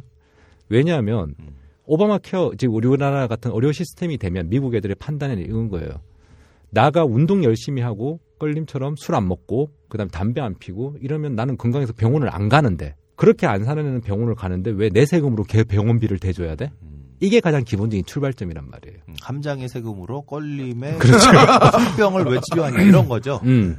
근데 그건 제가 생각을 하기에는 옳고 그르고의 문제가 아니라 충분히 자기 이익에서 논쟁을 할 수 있는 부분이고 토론이 발생할 수 있는 부분이라고 그렇죠. 생각을 해요. 이걸 예를 들어서 그렇기 때문에 넌 나쁜 놈이야 이렇게 얘기하는 순간부터는 이건 서로 논쟁의 거리가 안 되는 거거든요. 서로 깽판 치자는 거죠. 예, 그렇게 되는 거죠. 그래서 우리나라의 가장 심각한 문제는 뭐냐면 이 공공재라고 얘기하는 것들 중에서 비용이 들어가는 게 너무 많은 거예요. 그럼 사실 이 비용만 줄여줘도 우리의 소득이 굉장히 늘 수 있거든요. 맞습니다. 지금 대학생들의 학비가 전 세계에서 우리나라가 가장 비싸죠. 왜냐하면 우리나라는 기본적으로 국립대학이 별로 없어요. 맞아요. 미국도 대부분 다 국립대학, 그러니까 주립대학이라는 게 다 국립대학인 거죠. 근데 우리는 사립대학 비중이 너무나 높기 때문에 지금 우리 학교 애들 기준으로 제가 수업 시간에 물어보니까 인문계는 한 700에서 800 사이, 자연계는 1년에 800에서 900 사이를 낸다는 거죠. 자연계는 천만 원 넘을 걸요, 연간. 의대, 예. 아, 연, 연간. 그러니까 네, 400 한, 연간으로. 학기에면 440 정도 되니까 880 정도 되죠. 저는 이제 아버지 경제적 능력을 무시해 본 적이 없어요. 대학 다닐 때. 그래 가지고. 부럽네요. 예. 아버지한테 학점이 3.0이 만점이라 그랬다가, 어, 내 동생이 대학 입학하는 바람. 저도 항상 등록금 혜택 받고 다녔습니다. 장학금 면제 받고요. 원래 그, F가 fantastic 줄임말 아니에요? 학생이 된 이후로 네. 어, 제가 성적표를 아버지 어머니 드린 적은 없어요. 저는. 그러니까 학점 체계가 보면 E가 excellent, D가 development, 그죠. 그 다음에 C가 common, 음, B가 bad고 A가 abnormal. 그래서 B랑 A는 항상 피해 왔죠. 예. 뭐 이제 그런 애가 있다라고 가정을 하면 한 집에 그런 애가 두 명만 있어도 이미 나가야 되는 1년 돈이 1,600만 원이라고. 자, 연봉 1억으로 기준을 해 보자고요. 그럼 30, 30% 정도 세금 낸다고 치면 실수령이 7천만 원이에요. 그러면 애한테 들어가는 이면 누진이 돼서 40% 될 걸요, 아마. 뭐 하여튼간 그렇다 치더라도 뭐 좋게 잡아줘서 뭐, 예. 7천만 원이라고 가정하자고요. 한 급 받고 이러니까. 자 그러면 뭐 6천만 원 잡아도 상- 크게 상관이 없어요. 자 그런데 얘가 만약에 지방에서 서울에 와서 공부를 한다고 가정을 하면 또 얘는 따로 100만 원이 더 들어야 돼요. 왜냐하면 하숙비 들어야 되고 생활비 들어야 되니까. 아버지 경제적 능력을 충분히 인정한다고 가정을 하면 벌써 그럼 이 집안은 돈이 들어가는 게 애 하나에 2천만 원이 그냥 들어가야 되는 거죠. 거기다가 지금 우리가 집이라도 하나 있으면 하우스 푸어잖아요. 그래서 내야 되는 지금 현재 그 국, 그 개인 부채에 의해 가지고 개인 평균당 한 월 한 200만 원 정도 이자하고 원금을 갚아가야 된다고 하니 만약 그렇게 갚아간다 치면 2,400만 원이라고요. 그럼 연봉 7천에 4,800만 원이 집값과 학비로 나가는 거예요. 교육비로. 이것도 애 하나라고 지금 가정한 거예요. 자, 독일, 그다음 북유럽 이런 데 사는 사람들은 사실 이 비용이 나가지 않는 거예요. 쉽게 얘기해서 우리는 걔들보다 4,800만 원 정도는 더 벌어야지만 걔들만큼의 소비를 할 수 있고 걔들만큼의 저축을 할 수 있는 구조가 되는 거죠. 아니, 미국에서도 주립대학에 그 주에 살고 있는 사람들에게는 어마어마하게 싼 값으로 또 갈수 있어요. 예, 그러니까 이제 그런 부분들이 충분히 된다라면 선 사실 소득이 느는 거거든요. 그렇게 본다라면 이 부분의 문제가 뭐냐? 당연히 세금이 문제가 되는 거예요. 제 친구 얘기를 하나 얘기하자라면 얘가 포항인데 집이 민박을 해요. 그래서 애 이름이 민박이에요. 알죠? 경희대학교의 민박이. K대 민박이. 이제 뭐 아는? 아는 셈이고. 자, 얘가 이제 집에 재산이 한 2억 2천 정도 모아놨는데 지가 이 돈 갖고 74억 7천만 원을 만들겠다고 얘기를 한 거예요. 그 씨발 그게 말이 되냐 그랬더니만 지가 해봐서 안다고 얘기를 한 거지. 그래서 땅을 팠어. 그랬더니 빚이 74억 7천 원 7천만 원은 고사하고 2억 2천 다 날리고 빚이 10억이 더 생긴 거예요. 근데 아버지가 재산 관리를 해야 되잖아요. 그래서 누구한테 시킬까 봤더니 걔 여동생을 시킨 거예요. 걔 여동생이 왜 그런 애 있잖아. 오빠 포르노 보면 컴퓨터 검사하고 왜 잘못하면 수첩에 적어가지고 일러주고 막 이렇게 꼼꼼한 애들 있잖아. 얘가 딱 해서 이 10억을 갚으려고 하니 방법은 뭐냐면 돈을 더 각출해야 되는 방법밖에 없잖아요. 근데 지네 큰 형이 대기업에 다니는데 이 큰 형이 생각하면 자기가 돈을 제일 많이 버는데 또 각출하려다 되니까 돈도 제일 많이 내야 되잖아. 그러니까 조용히 만나서 그 여동생한테 밥을 사주면서 얘기를 한 거지. 하, 나도 진짜 먹고 살기 힘들어. 요즘 얼마나 경쟁이 치열한 줄 알아? 뭐 이렇게 얘기를 한 거예요. 그랬더니 얘가 생각하기에 그러면 이 빚을 갚기 위해서 언니 오빠들 비상금 모아둔 거 다 꺼내봐 이렇게 얘기가 된 거예요. 비상금 탈탈 틀어봤는데도 영원히 여전히 빚이 전혀 안 갚아지는 거야. 그래서 요즘에 요번에 이제 그 집안에서 담배 핀 사람들 다 두 배씩 돈 내라고 얘기를 했다는 거죠. 그런데도 여전히 빚이 안 갚아지는 거예요. 그러면 방법은 뭐밖에 없겠어요. 돈을 더 걷는 방법밖에 없는 거예요. 올해 우리나라가 총 GDP가 1,500조예요. 미국 같은 경우에는 올해 GDP가 1경 7천조 정도. 어. 이제 중국이 2위인데 1경. 그다음에 3위가 일본인데 한 4,500조. 뭐 이렇게 되죠. 그런데 1,500조 중에서 우리나라가 복지비 지출되고 있는 건 한 115조 정도예요. 약 10% 정도죠. 그런데 OECD 기준으로 놓고 보면 약 20% 정도가 복지비 지출이 되고 있거든요. 그렇게 된다라면 연간 30년 보통 이제 경제학자들이 30년 기준으로 놓고 보는데 지금 세대죠. 네, 한 세대 정도 되는 거죠. 지금 화폐 가치, 그러니까 인플레이션 빼고 지금 화폐 가치로 지금 현재 복지비 지출로 따진다라면 한 1,450조 정도가 우리가 지출이 되는데 OECD 평균이 되려면 이게 한 5천조 정도가 돼야 되거든요. 그럼 여전히 1,550조가 모자라지 않습니까? 그럼 이 1,550조에 대해서는 분명히 세금이 증액이 되기는 해야 돼요. 지금 우리나라가 그 법인세하고 개인소득세로 한 100조 정도 걷고 있거든요. 그럼 거기 10% 따지면 한 10조 정도 되지 않습니까? 요 정도 세금은 지금 현재 더 많이 걷어야 되는 건 명확한 사실이에요. 만약 OECD 정도의 복지를 하려면. 우리나라가 지금 조세 부담률이 한 25% 정도인데 일본이 아까 4,500조 GDP인데 걔들 국가 부채가 한 1경이 돼요. 국가 부채가 한 200% 정도 되거든요. 얘들이 뭐냐면 세금은 25% 정도 걷는데 OECD 기준에 31% 정도 복지 지출을 하기 때문에 이 갭이 발생을 하는 거예요. 근데 우리나라는 사실 그렇게 가져가기에는 워낙에 대무역 의존도가 높기 때문에 그건 좀 곤란하다는 측면이 있죠. 그래서 국민들한테 물어봤더니 복지가 필요하다라고 하면 자기가 증세에 동의한다라는 게 약 83% 정도 얘기가 됐죠. 자, 문제는 뭐냐면 저는 이렇게 생각을 해요. 티포텟이 저도 굉장히 큰 원칙이거든요. 저는 솔직히 말씀을 드려서 새누리당 아, 맞나? 예. 아, 당명이 하도 많이 바뀌어서. 아, 예. 거기에 한 번도 협조를 해본 적이 없어요. 그래서 걔들이 하는 것에 대해서 기대도 안 해요. 음. 그건 정확한 원칙이거든요. 근데 내가 협조를 해준 당이 하나 있긴 해. 네. 근데 얘들이 하는 걸 보면 아, 또 다음에. 또 협조를 해줘야 되는 데서 고민을 하게 하는 거예요. 예. 만만치 않은 거죠. 예. 아, 그러니까 예를 들어서 지금 새누리당 지지율이 32%인데 얘들이 그래서 50% 정도의 의석을 갖는 건 동의가 돼. 근데 내가 지지했던 당 지금 현재 지지율이 12%인데 50% 의석을 갖고 있는 이거는 제가 보기에 좀 말이 안 되긴 하거든요. 이 숫자는 아닌 것 같은데 제가 엊그저께 TV를 보니까 48대 23 정도 나오던데요. 지지율이요? 지지율이요. 어, 지난주 갤럽 기준이에요. 제가 말씀드리는 거. 엊그저께 기준인데. 조선 TV 보시나요? 정정. 정당 지지도는 그럴 걸님이 말씀하신 48%와 23%가 맞습니다. 제가 드리는 말씀은 뭐냐 하면 예를 들어서 이런 부분에 대해서 싸워줘야 되는 것은 내가 표를 던져준 당이 싸워줘야 된다고 생각을 해요. 사실 우리의 비극은 거기서부터 출발한다고 생각을 하거든요. 사실은 저쪽 당은 자기들이 표 던진 사람들의 이익을 위해서 최선의 노력을 다 해요. 제가 보기에 사실은 만약에 그 당에서 기관장이 되잖아요. 그러면 노인복지시설 엄청나게 좋아져요.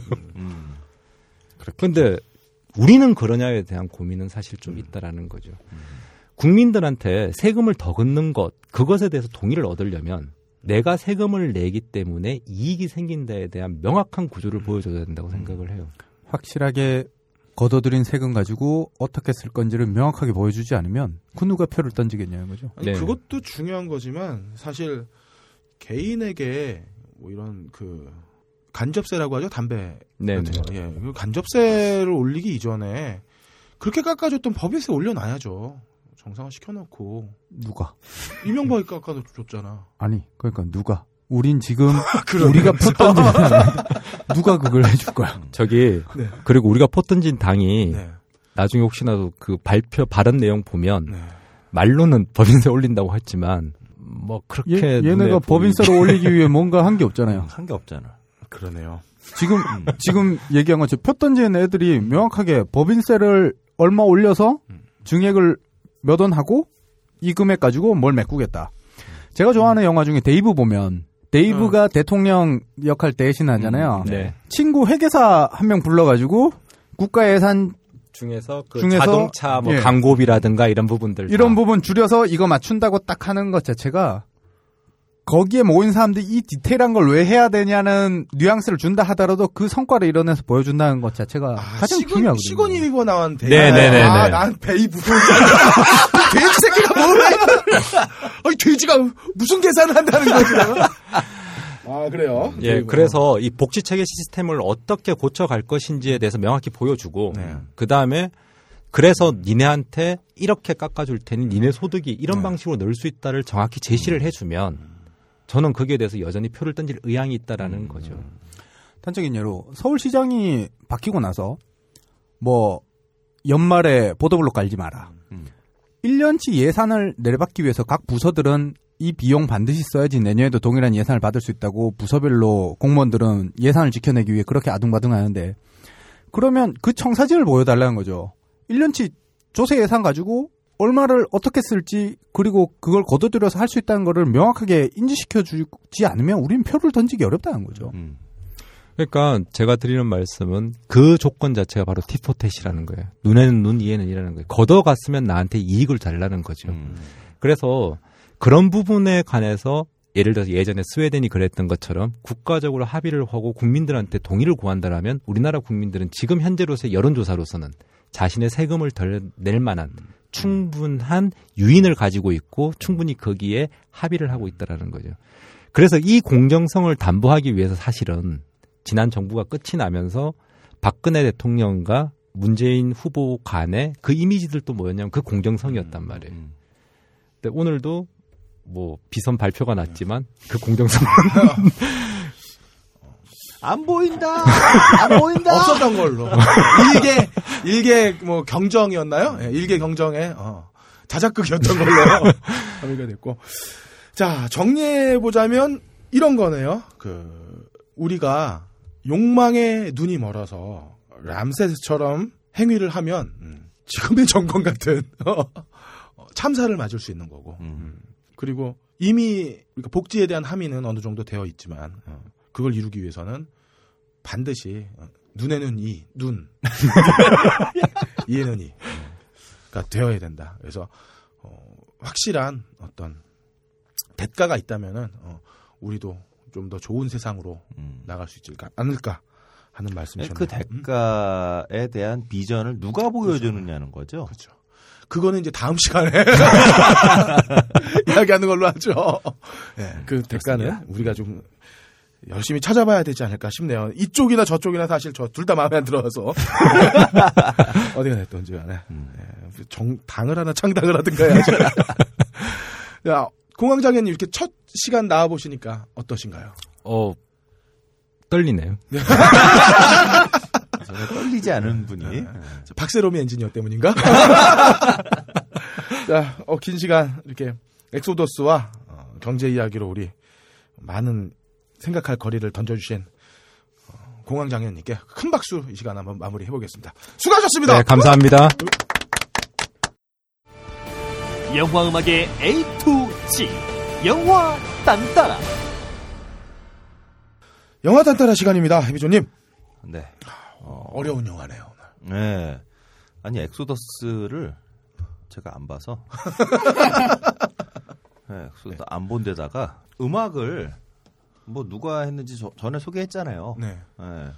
그 뭐였죠? 지난번 그 스캇 감독의 SF 영화 에일리언? 프로메테우스. 아 프로메테우스 할때 제가 소개했던 그 스트라이튼펠드라고 그분이 또 했기 때문에 네. 뭐 했던 건 또 안 한다. 네, 했던 거 안 한다. 어. 그래서 오늘 뭘 할까 하다가 아, 무드 인디고를 아 이게 참 아차 싶었겠네요. 아이, 했던 건또할 걸. 또 할 걸. 어, 그냥 금방 할 수 있는데 그러면. 예. 미셸 공드리 감독의 무드 인디고를 준비했습니다. 이 무드 인디고를 보니까 어, 광고를 다 사랑에 대한 영화라고 광고를 하고 있더라고요. 그리고 어, 제가 처음에 이 영화 보고선 좀 뭔가 팁을 얻어야겠다. 그런 마음에 막 블로그를 뒤져봤어요. 다 사랑에 대한 영화래 이게. 나는 아무리 봐도 사랑에 대한 영화가 아닌 것 같아요 이거. 그러니까 뭐 홍보는 그 이터널 선샤인 이제 미셸 공드리 감독의 최고작이자 제가 볼 때 이거 넘어서는 영화 이분 만들기 힘들다. 막작, 막작. 어, 이거 그리고 미셸 공드리의 작품이 아닌 것 같다.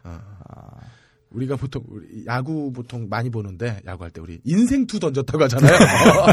그러니까요. 어, 미셸 공드리 인생작이다. 그렇지. 사실은 미- 이터널 선샤인을 보면서 느낀 게 아, 각본이 정말 중요하구나.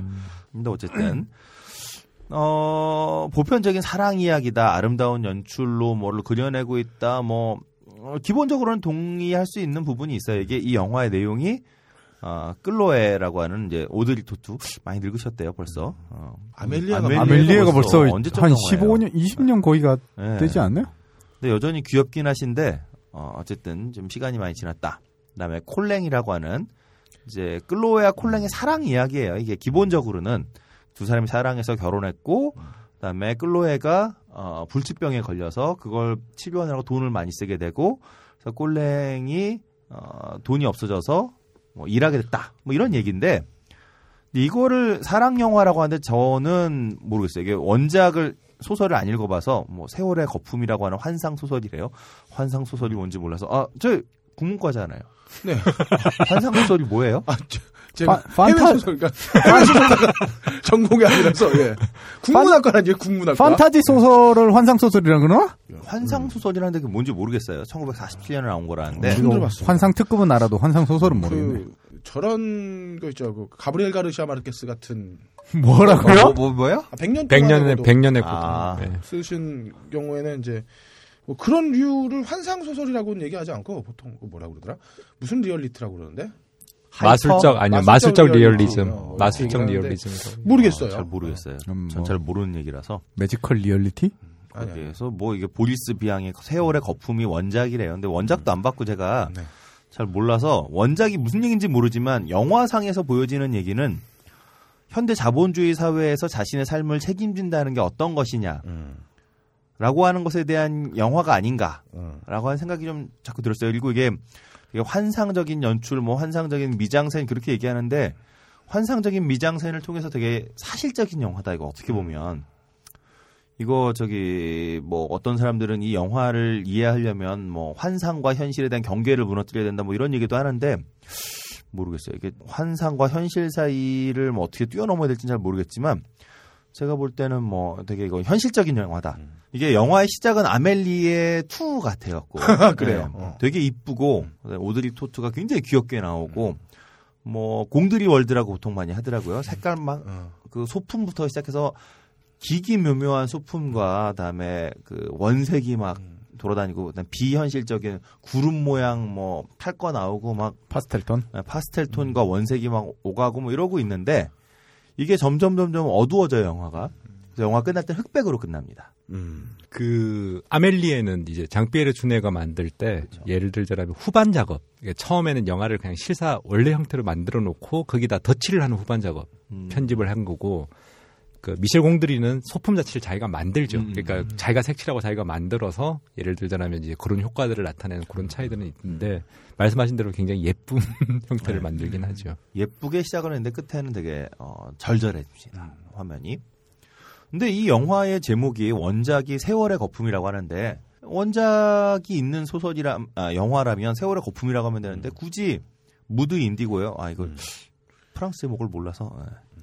그래요. 프랑스에서도 뭐 비슷한 제목 아니었을까 싶긴 한데.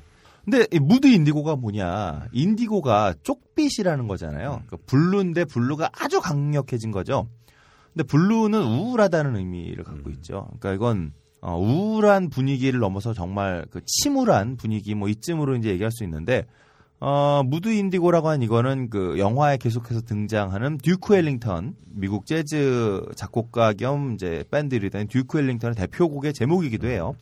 그 영화 속에 계속해서 듀크 엘링턴의 음악이 흐릅니다. 듀크 엘링턴이 왜 중요한지는 좀 이따가 좀 말씀을 드리고요. 어, 이 영화에는 음, 제가 소설을 안 봐서 모르지만 원작이 없었던 장면이 있대요.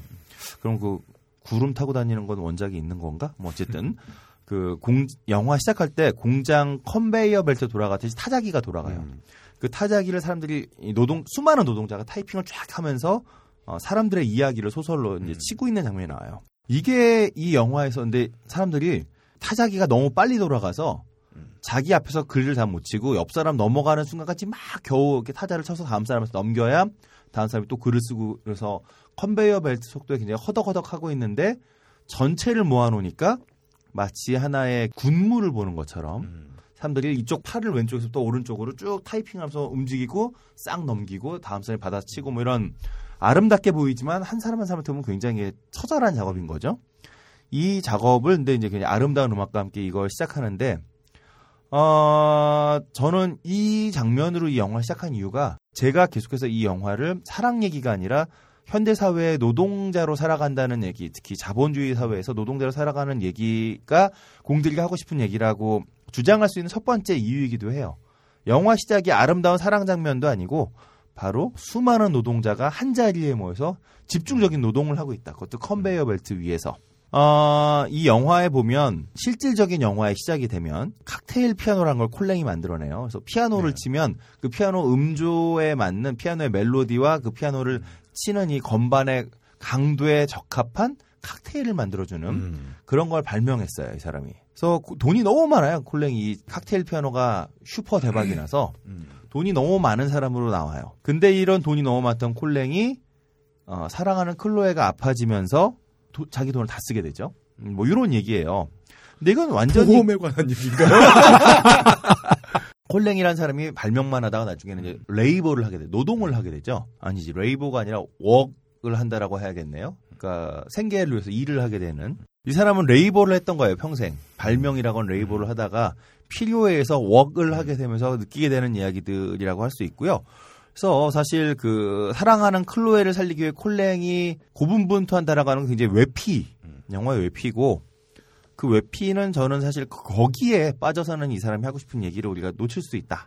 잠시만요. 먹물 좀 지우고 갈게요. 네. 웍과 레이버의 차이가? 이게 저기 인간의 조건이라고 하는 책에서 어, 김준현 씨 나오는 거. 네?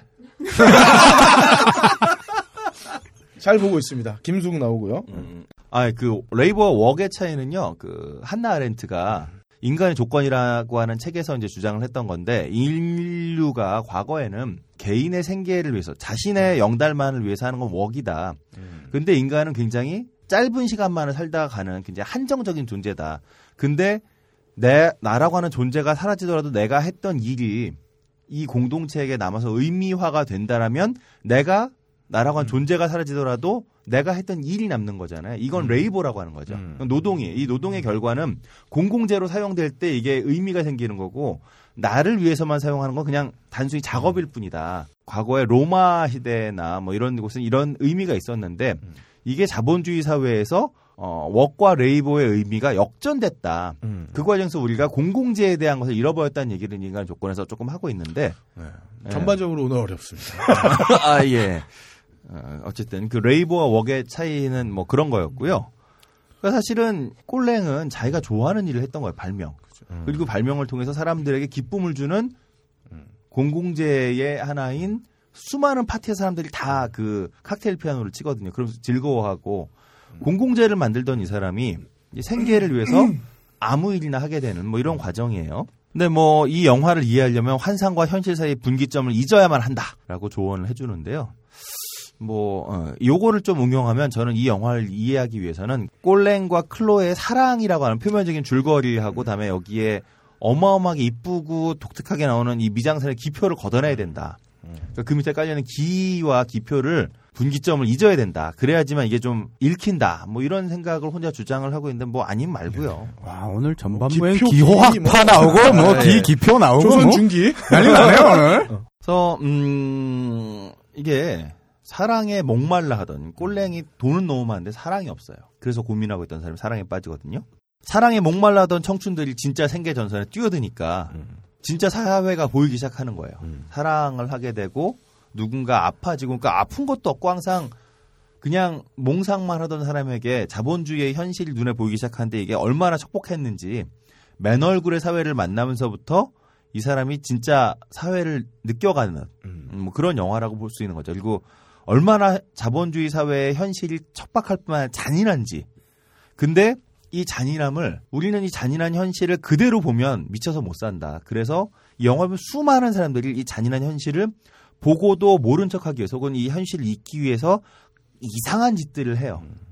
근데 이상한 짓을 하지 않으면 이 현실을 견뎌내기가 너무 힘든 거죠. 그래서 이 스스로에게 뽕을 주입하고 있는 음, 이걸 이제 억지로라도 현실을 눈 감기 위해서 뽕을 주입하고 있는 스스로에게 뽕을 놓고 있는 우리의 이 참혹함이 실은 우리 모두를 얼마나 더 참혹하게 만드는지에 대해서 이 영화는 좀 얘기를 하고자 하는 것 같아요. 아, 그래서 사실 이 영화가 끝날 때 흑백으로 끝나잖아요. 모든 사람들이 다 그러고 있거든요. 이 영화 속에 나오는 사람들은 어, 현실의 각박함을 알고 있지만 그 각박함을 어, 뭐 이상한 우리의 정상적인 사고 방식을 이해할 수 없는 이상한 짓을 통해서 현실을 안 보려고 다들 노력하거든요. 그렇게 노력하는 주인공들이 모여 있으니까 영화 끝날 때 칙칙하게 이를 때면 흑백으로 끝나요. 완전 총천연색 영화가. 그래서 영화 제목도 무드 인디고가 아닌가 싶고요. 어, 그런 의미에서 듀크 엘링턴의 음악 무드 인디고를 좀 들어보죠.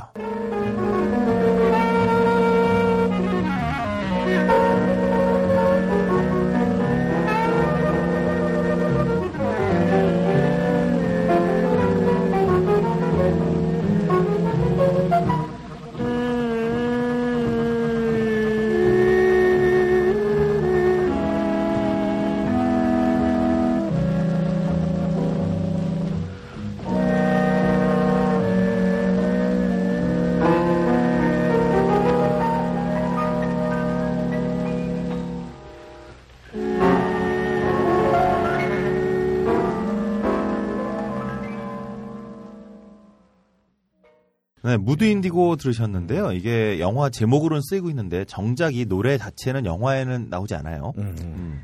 그 무드 인디고가 이제 듀크 엘링턴이 사실은 코튼 클럽이라고 얘기하는 아, 곳에서 할때 음. 정글 사운드라고 얘기를 하는 그렇죠. 1920년대부터 30년대까지 그 음악을 했었는데 그 느낌을 보시고 싶으시면 프랜시스 포드 코폴라 감독이 만든 코튼 클럽이라는 다이안 레인이 주연한 85년도 영화가 있어요. 네, 네. 그 영화가 이제 고 무대 음. 정말로 듀크 엘링턴이 활동했던 그 코튼 클럽을 가지고 그 누아르를 만든 영화가 있는데 그걸 보시면 이해하기가 좀더 음. 쉬우실 거예요. 다이앤 레인이 나오니 꼭 봐야겠네요.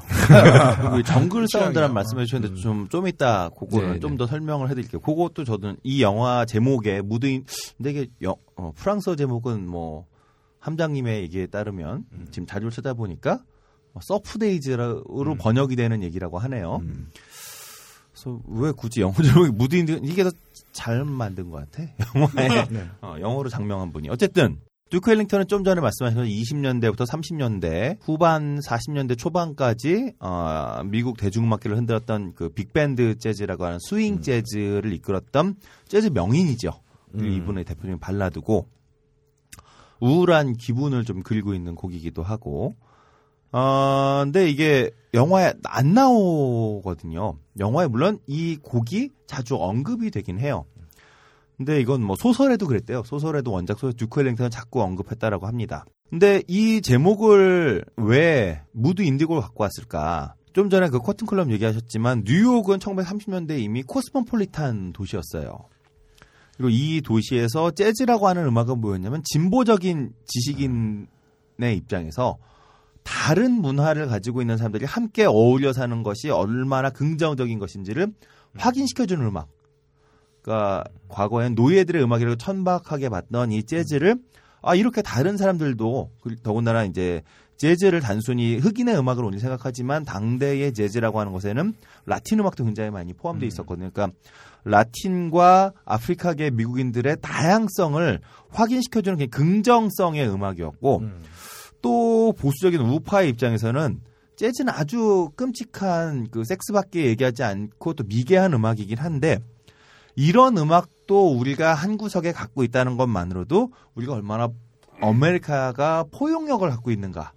자신들의 포용력을 확인시켜주는 그러니까 어느 쪽에서 보더라도 재즈라고 하는 음악은 뭐 한쪽은 공격하고 한쪽은 뭐 더 그 긍정을 하긴 했습니다만 의미 있는 장치였던 거죠. 보수가.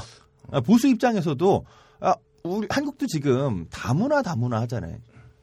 실제로 이들을 포용하고자 하는지 안 하는지 모르지만 최소한 다문화란 이름을 하는 거 아- 안에는 우리는 이 정도의 포용성을 가지고 있는 정부다라고 하는 것을 보여주고자 하는 전시 효과가 있잖아요. 거기다가 이제 듀크 헬링턴이 왜 듀크냐면 이 사람이 1899년생인데요. 그 아버지가 백악관 집사였어요. 그래서 어. 흑인 치고는 굉장히 부잣집 아들이어서 듀크가 공작이라는 뜻이잖아요. 그렇죠. 그게 이제 흑인임에도 불구하고 유럽의 음악 음. 그걸 가지고 그것을 재즈와 접목시킬 수 그렇죠. 있는 그런 이미지를 가지고 있었기 때문에 나중에 76년도에 그 스티비 원더가 Songs. 예, Sir Duke라는 곡을 발표를 하거든요. 그러면 거기에 이제 음악을 들어보시면 앞에 저기 스윙 밴드, 음, 음. 스윙 리듬이 나오면서 이것이 얼마나 자기 음악에 영향력을 그렇죠. 미쳤는가에 대한 음. 가사를 담고 있어요. 그래서 헌정이네요. 예, 그렇죠. 듀크 엘링턴에 대해서는 좀 의미를 가지자면 굉장히 큰 의미가 있는 음. 예 재즈 작곡가라고 할 수 있죠. 그렇죠. 어, 이게 그 재즈라고 하는 음악이 아니, 공장님 오시고 나서 이 껄림과 제가 더더욱 이 왜소해지는데요? 네. 아, 나 한숨 자고 일어나려고. 한 10분만 더. 네, 재즈는 사실 뉴올리언스 음악이죠. 이게 시골 음악이에요. 뉴올리언스는. 음, 근데 이 시골 음악을 아주 쿨한 음악으로 바꿔놓은 거죠. 20년대, 30년대에.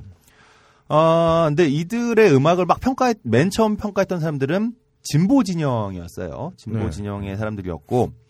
근데 문제는 그럼 이들에게 또 젊은 세대가 재즈에 열광했었고 자유로움이라는 의미에서 근데 진짜로 이들을 위해서 큰 돈 쓸쓴 사람은 누구였냐?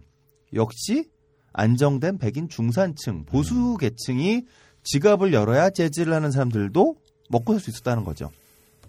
이걸 단적으로 보여주는 게 베니 굿맨, 글렌 밀러 같은 백인 재즈 밴드 리더의 인기가 하늘을 찔렀다는 거죠. 그뭐 뭐 듀크 엘링턴, 뭐그 전에 플레처 헨더슨, 카운트 베이시 이런 사람들이 다 흑인들인데 당대 슈퍼스타들이에요. 근데 문제는 어 이들은 처음부터 뉴욕에 입성해서 음악을 했던 게 아니라는 거죠. 당시에 캔자스 시티가 그 영화도 있잖아요. 캔자스 시티라고 이게 캔자스 시티 시장이 또라이예요. 예. 또라이라 도박을 합법화시키고 뭐 이상한 짓을 많이 했어요. 캔자스 시티를 살려내기 위해서 대공황 시대에 술도 팔고 뭐 별 이상한 짓을 다 해갖고 캔자스 시티는 미국서 지금으로 따지면 어 지금 미국의 환락의 도시는 뭐 라스베가스. 라스베가스보다 더 도박까지 음. 라스베가스보다 도박을 아예 권장하는 음. 라스베가스 이상의 도시였던 거죠 캔자스 시티가 라스베가스 사실 뭐 공항에도 다 저게 있는데. 아, 여기 이제- 이거? 잭팟. 아, 근데 이제 여기에 네. 그 캔자스 시티는 아예 시장이 갱스터였다라고 하는 아. 소문이 있을 정도로 더 노골적이었던 거죠 이게. 그럼 카지노 자꾸 열자고 하는 우리 정부는 어떻게 되는 큰일이네요. 그래가지고 우리가 한가하게 지금 영화 얘기할 때가 아니야. 이거 접고 우리가 음악 얘기할 때가 아니야. 아, 그래요. 자, 어, 캔자스 시티 같은 도박장의 밴드부터 밟아서 뉴욕까지 와야만 했어요, 이들은. 그러니까 백인들은 이미 그냥 활동을 하면 인기를 끌었던 거에 비해서 흑인들은 정말 바닥부터 실력을 인정받아야지만 여기까지 올 수 있었던 거고, 어, 그래서 이 사람들이 그 자신들의 음악을 뭐 아프리카 음악 혹은 정글 사운드 뭐 이런 식으로 어, 백인 중산층들이 보기에 뭔가 이국적인 느낌을 불러 일으키는 이름으로 자신들의 음악을 포장을 했죠. 어, 이 정글 사운드라고 하는 것도 듀크 ellington이 만든 정글 사운드도 여러 개의 관악기가 하나가 뿜뿜뿜 하면 그 다음 악기가 이 악기가 끝나기 전에 따라서 따라서 체이싱이라고 그러는데 서로서 그 정글은 막 복잡하잖아요. 여러 개의 관악기가 똑같은 어, 멜로디를 여러 대가 함께 부는 게 아니라 조금씩 이렇게 박자를 차이를 두고선 따라가면서 불러서 소리가 굉장히 처음 들었을 땐 뭔가 복잡하게 들리는. 근데 한 발 떨어져서 들어보면 이게 하나의 화음을 만들어내는 이런 음악이 이제 정글 사운드라고 하는 거거든요. 이게 이제 듀크 엘링턴은 굉장히 자신감 넘치는 이런 자신의 사운드인데 듀크 엘링턴은 베니 굿맨 같은 사람들 이런 거 안 해도 돈 잘 버는데 듀크 엘링턴 자신의 음악은 뭐 정글 사운드입니다. 막 이런 얘기를 해도 실제적으로 보면 베니 굿맨은 5분의 1 내지 6분의 1 정도 벌었다 그러더라고요. 당대에. 그러니까 카네기 홀이 원래 클래식에만 열었다가 최초로 재즈 공연을 열어주는 게 이제 베니 굿맨이었었죠. 그 다음에 두 번째가 이제 듀크 ellington이었죠. 어. 네. 그러니까 실질적으로 보면 지금도 연주하는 곡을 보면 듀크 ellington의 곡을 훨씬 더 많은 재즈 뮤지션들이 지금도 연주하고 있어요. 그러니까 재즈라고 하는 음악에 있어서의 영향력은 훨씬 크지만 수입이라는 차원으로 넘어오면 백인 아티스트에게 정말 말도 안 되게 근데 최고가 듀크 엘링턴이었으니까 당대의 친구로 지냈던 카운트 베이시 같은 사람은 훨씬 더 적었을 거라는 걸 우리가 예상할 수 있는 거죠. 듀크 엘링턴의 스타일이 어떤 건지 그 정글 리듬 혹은 정글 사운드가 어떤 건지 영화에 나오는 영화 시작할 때 흐르는 Take the A Train 한번 들어보시면 아 이런 거구나 네. 좀 아실 수 있을 것 같아요.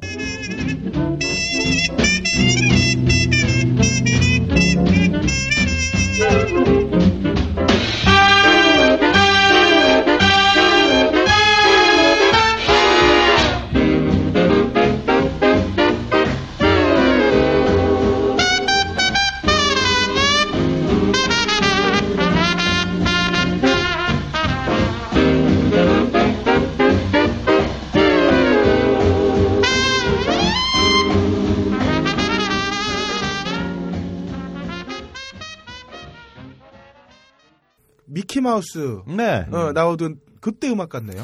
그러니까 우디 앨런 감독 Radio Days라는 곡이 있는데 저 곡이 굉장히 잘 사용이 됐죠. 그러니까 아까 말씀을 하셨던 그 정글 사운드가 44년도가 되면 빌리 스트레혼이라는 작곡가를 만나게 돼요. 그래서 이제 빌리 스트레혼이 만든 게 엘링턴 effect라는 걸 만들었는데 그 엘링턴 effect의 핵심이 Take the A Train이라고 얘기하는 방금 저 곡이 되는 거고 사실은 이런 게 있어요. 뭐냐면 이전에는 음반이 다 SP였지 않습니까? 그렇죠. 그러니까 정글 사운드가 3분짜리 이렇게 듣던 거는 하부 토대가 상부 구조를 결정을 하는 거죠. 그런데 이게 LP판으로 바뀌면서 51년도에 듀크 엘링턴이 Masterpieces라는 음반을 내는데 그것이 이제 최초의 흑인이 녹음한 재즈 LP가 돼요. 그러니까 재즈 LP를 처음으로 발매를 하고 그때 사실은 듀크 엘링턴이 굉장히 실험적으로 얘기했던 게 Black, Brown and Beige라는 음반이 곡이 있는데 이게 50분짜리 재즈 교향곡이에요. 근데 이게 흑인의 삶을 고스란히 담아가지고 마할리아 잭슨을 데리고 이렇게 녹음을 했었었거든요. 곡에 맞춰 가면서 사실은 듀크 엘링턴이 음악의 길이 같은 것도 굉장히 늘어나게 되고 나중에 쉽게 얘기하면 이렇게 생각하시면 돼요. 화이트헤드가 예전에 이제 모든 서양 철학은 플라톤에 대한 주석 달기다라고 얘기를 했지만 저는 개인적으로 이제 듀크 엘링턴 음악에 대해서 이후에 흑인 음악가들은 전부 다 주석 달기를 했어요. 거기서 그 길을 따르든 그것을 벗어나든 그 어떤 실험들의 가장 원초적인 것이 사실 듀크 헬링턴과 빌리 스트레혼이 했던 그 작업들에서부터 출발했다고 저는 생각해서 헬링턴 음악은 굉장히 중요하다고 생각을 해요. 자, 공장장님 의견은 알겠고요. 이에 대해서 대중은 아, 네. 아니 뭐 공감을 하고 또 한 가지는 어 이게 아, 오늘 길어지네요. 어, 이게 그 토대가 상부 구조를 규정한다는 게 이게 왜 나오냐면 처음에 재즈를 연주할 때 클럽에서는 3분의 연주를 끝내질 않았어요. 춤곡이잖아요. 계속 춤추게 해야 되니까 요즘에 클럽 가면 DJ가 믹스해갖고 1시간씩 계속 노래가 흐르듯이 재즈 연주도 그렇게 했는데 당시에 녹음 기술이 한 번에 3분 이상을 못 만들었던 거예요. 그래서 원래 클럽에서 연주하는 거와 상관없이 어쩔 수 없이 그거에 따라서 3분짜리를 만들어낸 거거든요. 그래서 최초의 재즈 녹음은 다 백인이에요. 왜냐하면 흑인들은 감으로 악기를 배우고 연주를 했기 때문에 이 사람들은 이거를 편곡을 못 해내는 거예요. 근데 백인들은 악보를 그릴 수 있잖아요. 악보를 그리니까 악보를 따서 자 너는 여기서부터 여기까지 요만큼 연주하고 요만큼 연주해서 3분으로 만들어낼 수 있는 능력이 사실 백인밖에 없었던 거죠. 근데 문제는 이렇게 녹음된 재즈가 전국으로 퍼져나가면서부터 재즈를 클럽에서 안 듣고 음반으로 들은 사람들이 훨씬 많아진 상태에서는 재즈는 3분짜리 음악이 된 거예요. 그러니까 그 다음 세대에게는 재즈가 처음 연주했던 사람들은 1시간씩 연주하던 음악이 토대가 이 녹음이라는 게 3분밖에 안 되니까 그 다음 세대의 재즈는 3분짜리 재즈가 된 거죠. 근데 이걸 다시 스스로 파괴한 사람이 바로 듀크 엘링턴이었다는 거죠. 어, 제가 요즘 그 모차르트 in the Jungle이라고 그 교향곡 관련된 미드가 새로 나왔어요. 그거 보고 있는데 거기서 그런 농담을 하더라고요. 기타리스트를 연주를 못하게 하려면 앞에 악보를 두면 된다고. 그래서 그 최초의 토크 영화가 이제 재즈싱어거든요. 그렇죠. 그때도 백인을 흑인처럼 분장시켜 놓고 이제 했었죠. 어, 네. 그런 것들이 이제 유태인이었던 사람이 이제 어, 까맣게 칠하고 나오고 피아니스트는 악보를 뺐으면 연주를. 네, Take the A Train에서 the A Train의 A는 이게 뭐냐면 뉴욕 전철 중에 출근 시간에 운행하는 급행 열차 서비스가 A고요. 완행이 B였대요. 그러니까 무슨 얘기냐면 이거는 이 영화에 시작할 때 Take the A Train이 흐르는데 A Train을 딴 게 아니라 노동자들을 위해서 특별 운행하는 급행 열차. 어. 가이 영화의 첫 번째 음악으로 흐르고 있다는 거죠. 이게 기계적으로 타이핑하는 그 아까 말씀 노동자들 장면에 이 노래가 흐르는 거죠. 근데 Take the A Train이니까 급행 열차 놓치지 말라는 거죠. 타라는 얘기잖아. 일하러 가라는 얘기잖아요. 이게 어, 듀크 헬링턴이 아까 말씀드린 것처럼 뭐 나름대로 흑인 치고는 굉장히 부유한 집안에 섞었고 또 이분은 옷도 흰색 옷만 입어요. 공연할 때 공작이잖아, 신사잖아. 근데 이렇게 백날 해봤자 이분이 만들었던 음악에는 계속해서 아까 정글, 그 다음에 대표의 곡 중에 하나가 이제 캐러반, 뭐 이런 노래들. 그러니까 캐러반이 저거잖아요. 그 앞, 저 사막을 건너다니는 대상. 이 중동의 사막을 건너다니는 그 대상들을 왜 불렀냐? 이 저거예요. 왜 옛날 50년대 한국 노래 들어보면 아리조나 카우보이, 인도의 등불, 뭐 홍콩 홍콩의 밤거리. 네. 막 그런 거죠. 네. 이게 우리의 당시 1950년대 한국 사회에서 홍콩 가보고 아리조나 가보고 인도 가본 사람이 몇 사람이 있겠어요. 상상 속에 있는 이국적인 모습을 자극하는 음악이었잖아요. 당시에 듀크 웰링턴도 살아남기 위해서는 당대의 미국인들이 가보지 못했을 법한 곳에 대한 이야기를 정글 사운드로 캐라반. 아니, 누가 가봤겠어요. 그 실크로드를 건너다니는 사막을 건너다니는 대상들의 이야기를 그들의 음악인 것처럼 만들어낸 음악을 담아내야지만 성공할 수 있다는 거죠. 이 미국의 음방울 자매다. 네, 뭐, 그, 그, 그건, 음방은 되게 나쁜 점이지. 참 동의하기 힘들어. 홍콩의 밤거리는 그럼 뭐죠? 홍콩의 밤거리. 있어요. 네. 그, 그것도 음방을 담는 거. 어쨌든, 네. 홍콩의 자, 밤거리. 예. 듀크 웰링턴의 이 노래가 어떻게 나오냐면 칵테일 피아노 기계로다가 피아노 칵테일을 만드는 장면이 있어요. 영화 시작할 때. 여기에 보면 어 캐러반을 연주하면서 음, 피아노를 거기 아 잠깐 여기서 여기서 너- 너무 세게 치면 계란이 익어버려. 뭐 이러면서 칵테일에 들어가는 계란이 반숙으로 들어가기 위해서는 살살 쳐라 뭐 이런 장면이 나오면서 캐러반이 흐릅니다. 이 캐러반의 주요 리듬이 나오니까 어떤 음악인지 이 이국성이라는 게 어떤 건지 한번 좀 느껴보시죠. Non, non, non, laisse-moi, attends, s'il te plaît. Non, non, non, laisse-moi essayer sur Caravane, s'il te plaît. Je peux y aller Bon, d'accord.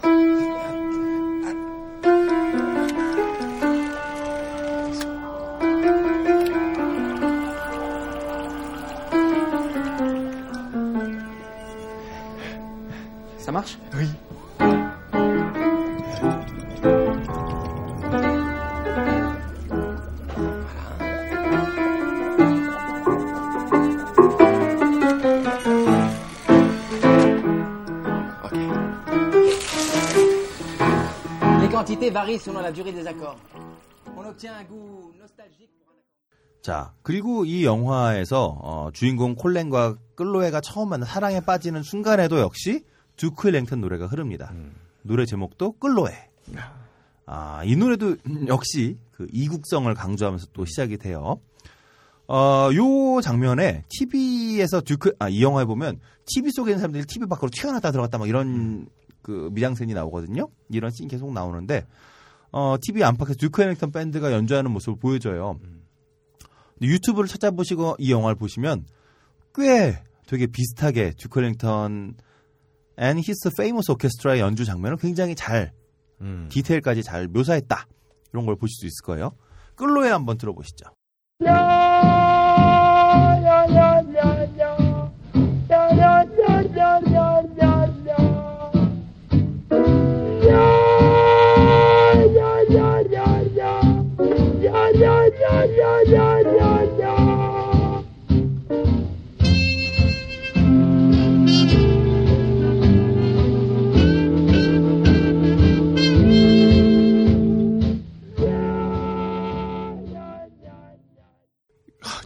듀크 헬링턴을 어디서 들었나 이렇게 고민을 해봤어요. 네. 어, 게임 중에 마피아라고 있어요. 차 타고 라디오 들으면 맨날 이런 음악 나왔어. 어, 그 생각이 나네요. 갱스터의 전성기가 금주법이 있었던 그 대공황 시대고 그 시절에 가장 최전선에 있던 음악이 이제 재즈니까 그리고 이 재즈가 연주되던 곳이 주로 클럽이었고 클럽의 소유주들은 주로 또 다 갱스터였고 그래서 이렇게 다 연결이 되는 지점이 있는 거죠. 어, 사실 듀크 랭턴의 음악이 영화에서 되게 중요한 역할을 하고 있고 영화 제목까지 쓰이고 있긴 하지만 실제 영화 음악을 만든 사람 그리고 영화에 가장 많이 흐르는 음악은 이 영화가 저기 한국의 개봉판은 90분인데 원작은 어, 130분 정도 돼요. 138분 정도. 네. 그 정도 되는데 영화 거의 내내 음악이 흐르는데 흐르는 음악을 만든 사람은 어, 에티엔 샷이라고 하는 사람이에요. 근데 이 사람이 미셸 공드리가 20년 정도 전에 위위라고 하는 프랑스 밴드에서 드럼을 쳤대요. 그 밴, 위위라고 하는 밴드의 멤버였던 사람이 이제 에티엔 샬이고, 그래서 공들이 영화 외에 저는 도쿄라고 그 단편 같은 거였죠, 이게. 그 영화의 음악 작업도 했고, 어떤 공들이의 음악, 아, 영화의 음악 작업을 같이 해온 친구라고 합니다. 아까 제가 말씀드렸죠. 사실 저 처음에 잘 이해가 안 돼서 이 영화가 여러 개의 블로그를 찾아봤는데 또 그것도 다 마음에 안 들긴 했는데 하여튼 그분들이 계속 그 강조하는 노래가 하나 있어요. The Rest of My Life라고 이 두 사람이 사랑에 빠지는 그 장면에 나온 노래인데 아, 이 노래는 워낙 많은 분들이 예, 말씀하셨으니까 슬쩍 한번 들어보죠. will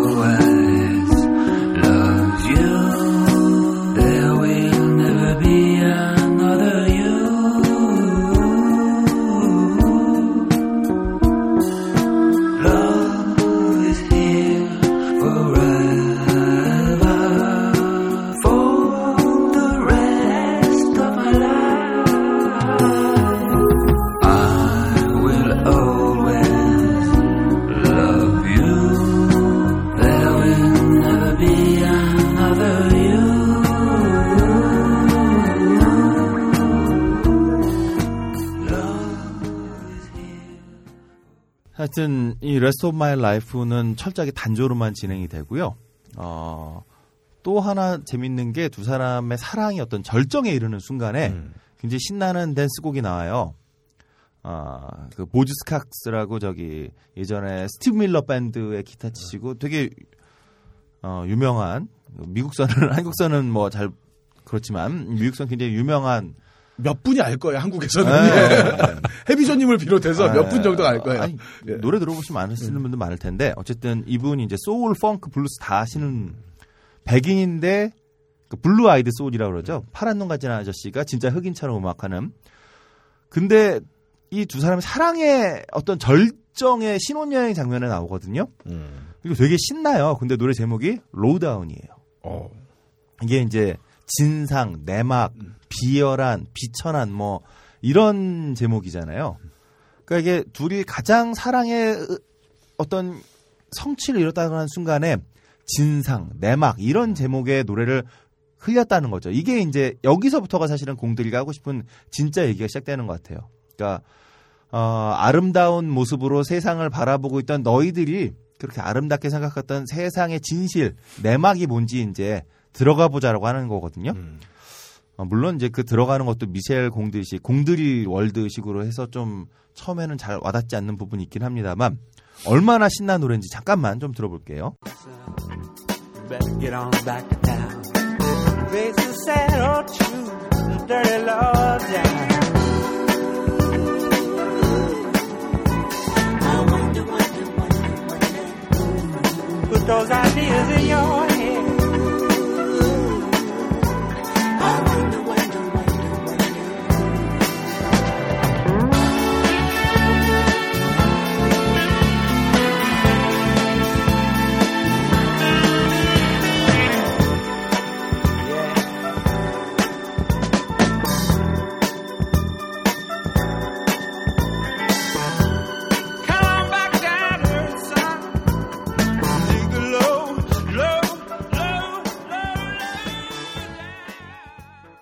자, 여기서부터가 이제 이 영화의 진짜 시작이죠. Lowdown부터 시작이 되는 거예요.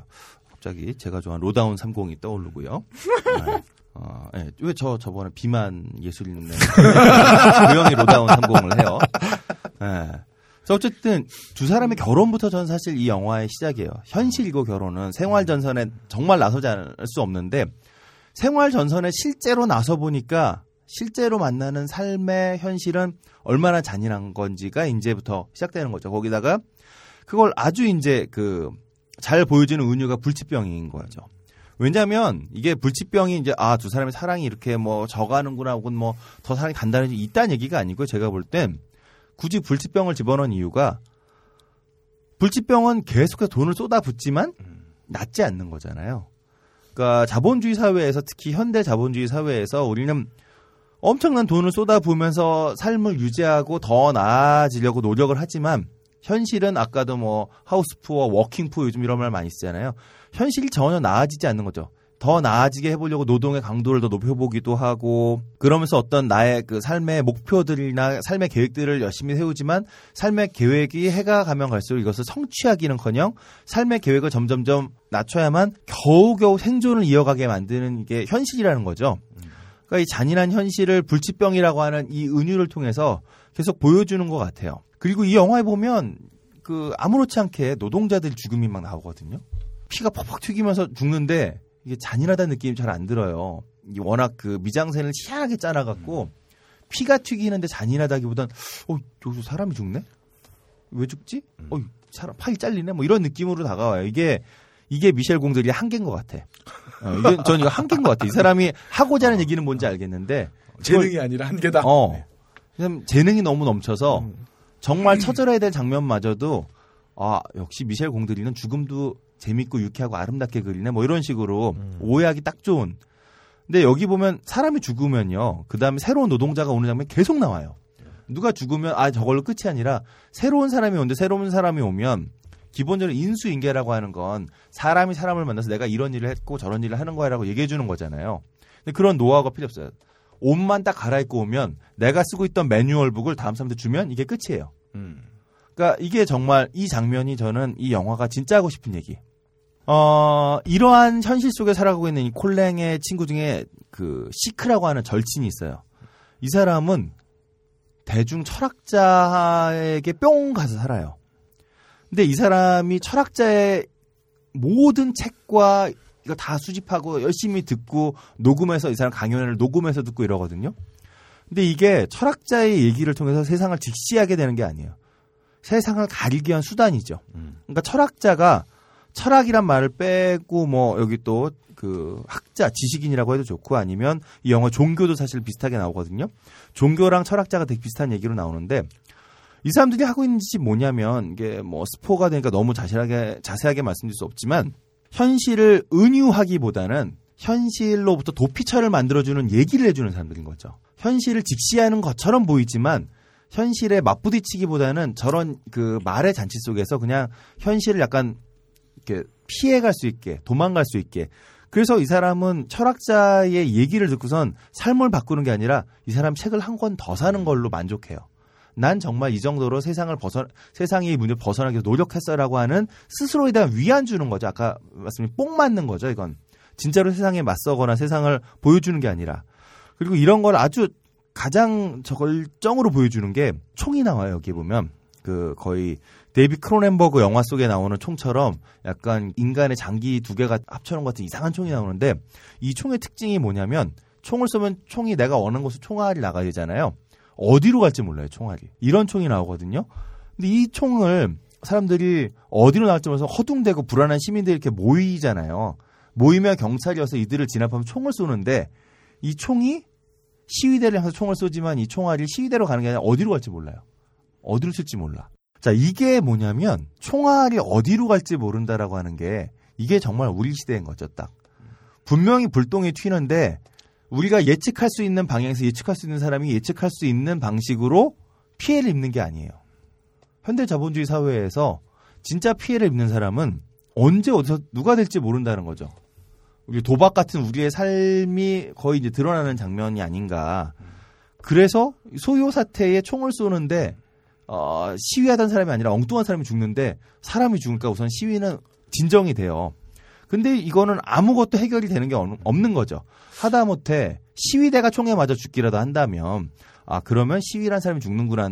그래서 소요가 진정이 되는 걸 텐데 그것도 아니고 이거는 엉뚱한 사람이 죽는 사람이 죽어 나간다는 이유만으로 공포가 커지고 공포 속에서 잠잠해지는 거지 아무것도 해결되지 않는 상태. 지금 듣고 계신 여러분들은 행여나 어, 무드 인디고가 참 재밌는 영화다라고 오해하시면 안 돼요. 이게 가끔 해비조님한테 속아가지고 어, 예. IPTV에서 찾아보시는 분들이 계신데 충분히 감안을 하고 들어주셔야 됩니다. 예, 이제 슬슬 마무리를 시작할게요. 어, 공들이는 제가 볼 때 이터널 선샤인이 좋았던 이유도 하나 사랑 얘기인 것 같지만 결국 현실에 대한 이야기를 하고 있었고 이번에도 비슷한데 이천원 선샤인에 비하면 한참 모자르다. 요거를 다시 한번 말씀드릴게요. 자, 그리고 끌로웨가 결국 죽거든요. 불치병이니까 죽겠죠. 근데 이게 슬픈 게 아니라 이 죽음 다음의 장면들도 되게 처절해요. 되게 처참하고. 근데 이게 현실에 짓눌리면서도 현실을 외면하면서 살아갔던 사람들이 맡게 되는 진짜 현실. 이 뭔지가 저는 끌로에가 죽은 다음에 나- 나오는 모든 대화와 모든 장면을 일단 그거를 의미해 준다는 생각이 들더라고요. 거기다가 장례식과의 장면에 장엄한 음악한 파이프 올겐이잖아요. 파이프 올겐으로 음악을 연주하는 게 아니라 해먼드 올겐이라고 전기적인 장치로 파이프 올겐처럼 소리를 내는 거죠. 이거를 굳이 넣었어요. 파이프 올겐을 넣을 수도 있는데 어차피 음악이니까 근데 해먼드 올겐을 넣었다는 거죠. 그러니까 굉장히 기묘한 장례식 장면이고 이제는 돌이킬 수 없는 완벽한 흑백으로 이제 바뀌어 버렸는데 그 장면에 장엄함을 전기적으로 만들어내는 가짜로 만들어내는 해먼드 올겐 소리가 흐른다는 거죠. 그러니까 끝까지 우리가 현실을 외면하고 현실에 대해서 뽕을 맞고 있는 사람들에게는 어, 끝까지 그 만들어진 틀 속에서 그냥 아 이런 거구나. 가짜를 보고도 아니 뭐 가짜라고 말하면 좀 뭐하지만 저는 개인적으로 해먼드 굉장히 좋아하는 악기고요. 딥 퍼플 형들도 잘 쓰셨고요. 되게 좋아하는 악기인데 해먼드 올겐은 해먼드 올겐의 소리가 있어요. 근데 그게 아니라 이 영화 속에서는 파이프 올겐을 흉내내는 소리로 해먼드 올겐을 쓰거든요. 그게 저는 어 세상 사랑을 통해서 세상을 바꾸는 것도 좋지만 어, 사랑을 한다면 우선 세상부터 제대로 직시를 해야 된다.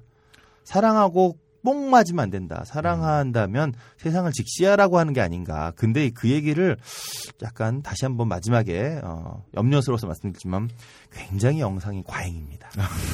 아, 그래서 이게 이 모든 장면이 슬프고 혹은 뭐 세상에 눈 뜨고 이러기 전에 눈이 어지러워. 그러니까 제가 오늘 왜 티포텟, 그러니까 눈에 눈, 이에 눈이 말씀을 드렸지 않습니까? 예를 들어서 예전에 노동조합들이 파업을 하잖아요. 그럼 사람들이 지금 다 불편하다고 욕을 하잖아요. 그 화살은 자기한테 돌아오게 돼 있어요. 어느 누구도 아까 말씀하신 것처럼 노동 현장에서 내가 잘리거나 비정규직 노동자로서의 아픔이 가지고 있더라도 거기에 대해서 어떤 한 거를 했었을 때 어느 누구도 지지해주지 않는다라는 거죠. 그러니까 중요한 건 거기서부터 협력을 해줘서야지만 당신이 권리를 지키려고 할 때 누군가가 도와줄 수 있다라는 것에 대해서 특히나 뭐 미술공들이 영화도 그랬지만 한국 사회에 대해서도 그 부분에 대해서는 조금 같이 한번 생각을 해봐야 되지 않나 싶어요. 톡하면 파업만 하면 불편하다고 욕만 하는데 근데 거기에 대한 피해는 명확히 우리 자신이 입게 돼 있다라는 지금 거죠. 음악 얘기할 때가 아니에요.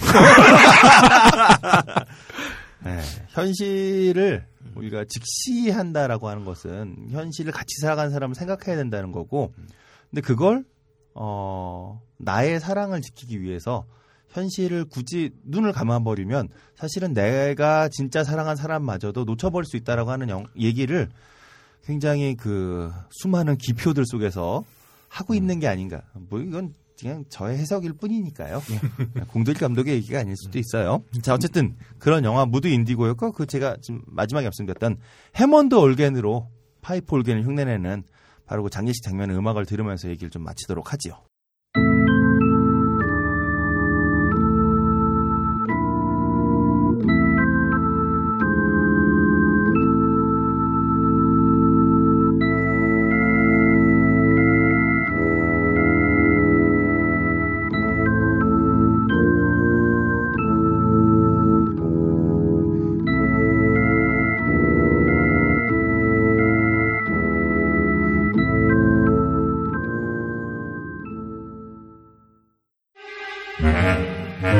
이번 주 개봉 신작의 근거 없는 예측 무비 찌라시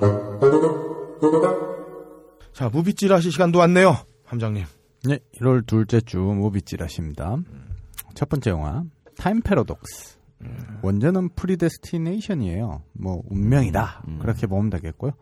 감독은 스피어리그 형제입니다. 어, 독일 출신 쌍둥이 감독이에요. 전염되는 좀비 그리고 음. 뱀파이어 영화를 만들던 감독이에요. 어허. 어, 언데드란 영화를 만들었었고, 아. 그리고 에단 호크 주연의 데이브레이커스, 이건 뱀파이어 영화죠. 네, 만든 감독입니다. 적당히 2점 드리고요. 배우는 데이브레이커스에 이어서 또 에단 호크가 주연으로 나옵니다. 아, 이제 에단 호크가 다른 영화에 나오면은 좀 이상해. 어색해졌어요. 보이후드나. 어. 자, 데이브레이커스에 출연했던 흑인 배우 크리스토퍼 커비도 출연하고요. 영화 맥스에서 맥스가 그 존 쿠삭이 아돌프 히틀러의 선생으로 나오는 영화죠. 아돌프 히틀러 역할을 했던 노아 테일러도 나옵니다. 기대치는 적당히 2점. 에단 호크 때문에 2점이에요. 시놉은 원작에 대한 기대치 때문에 높습니다. 어, 유명한 SF 작가죠. 로버트 앤슨 하인라인의 All You Zombies가 원작입니다.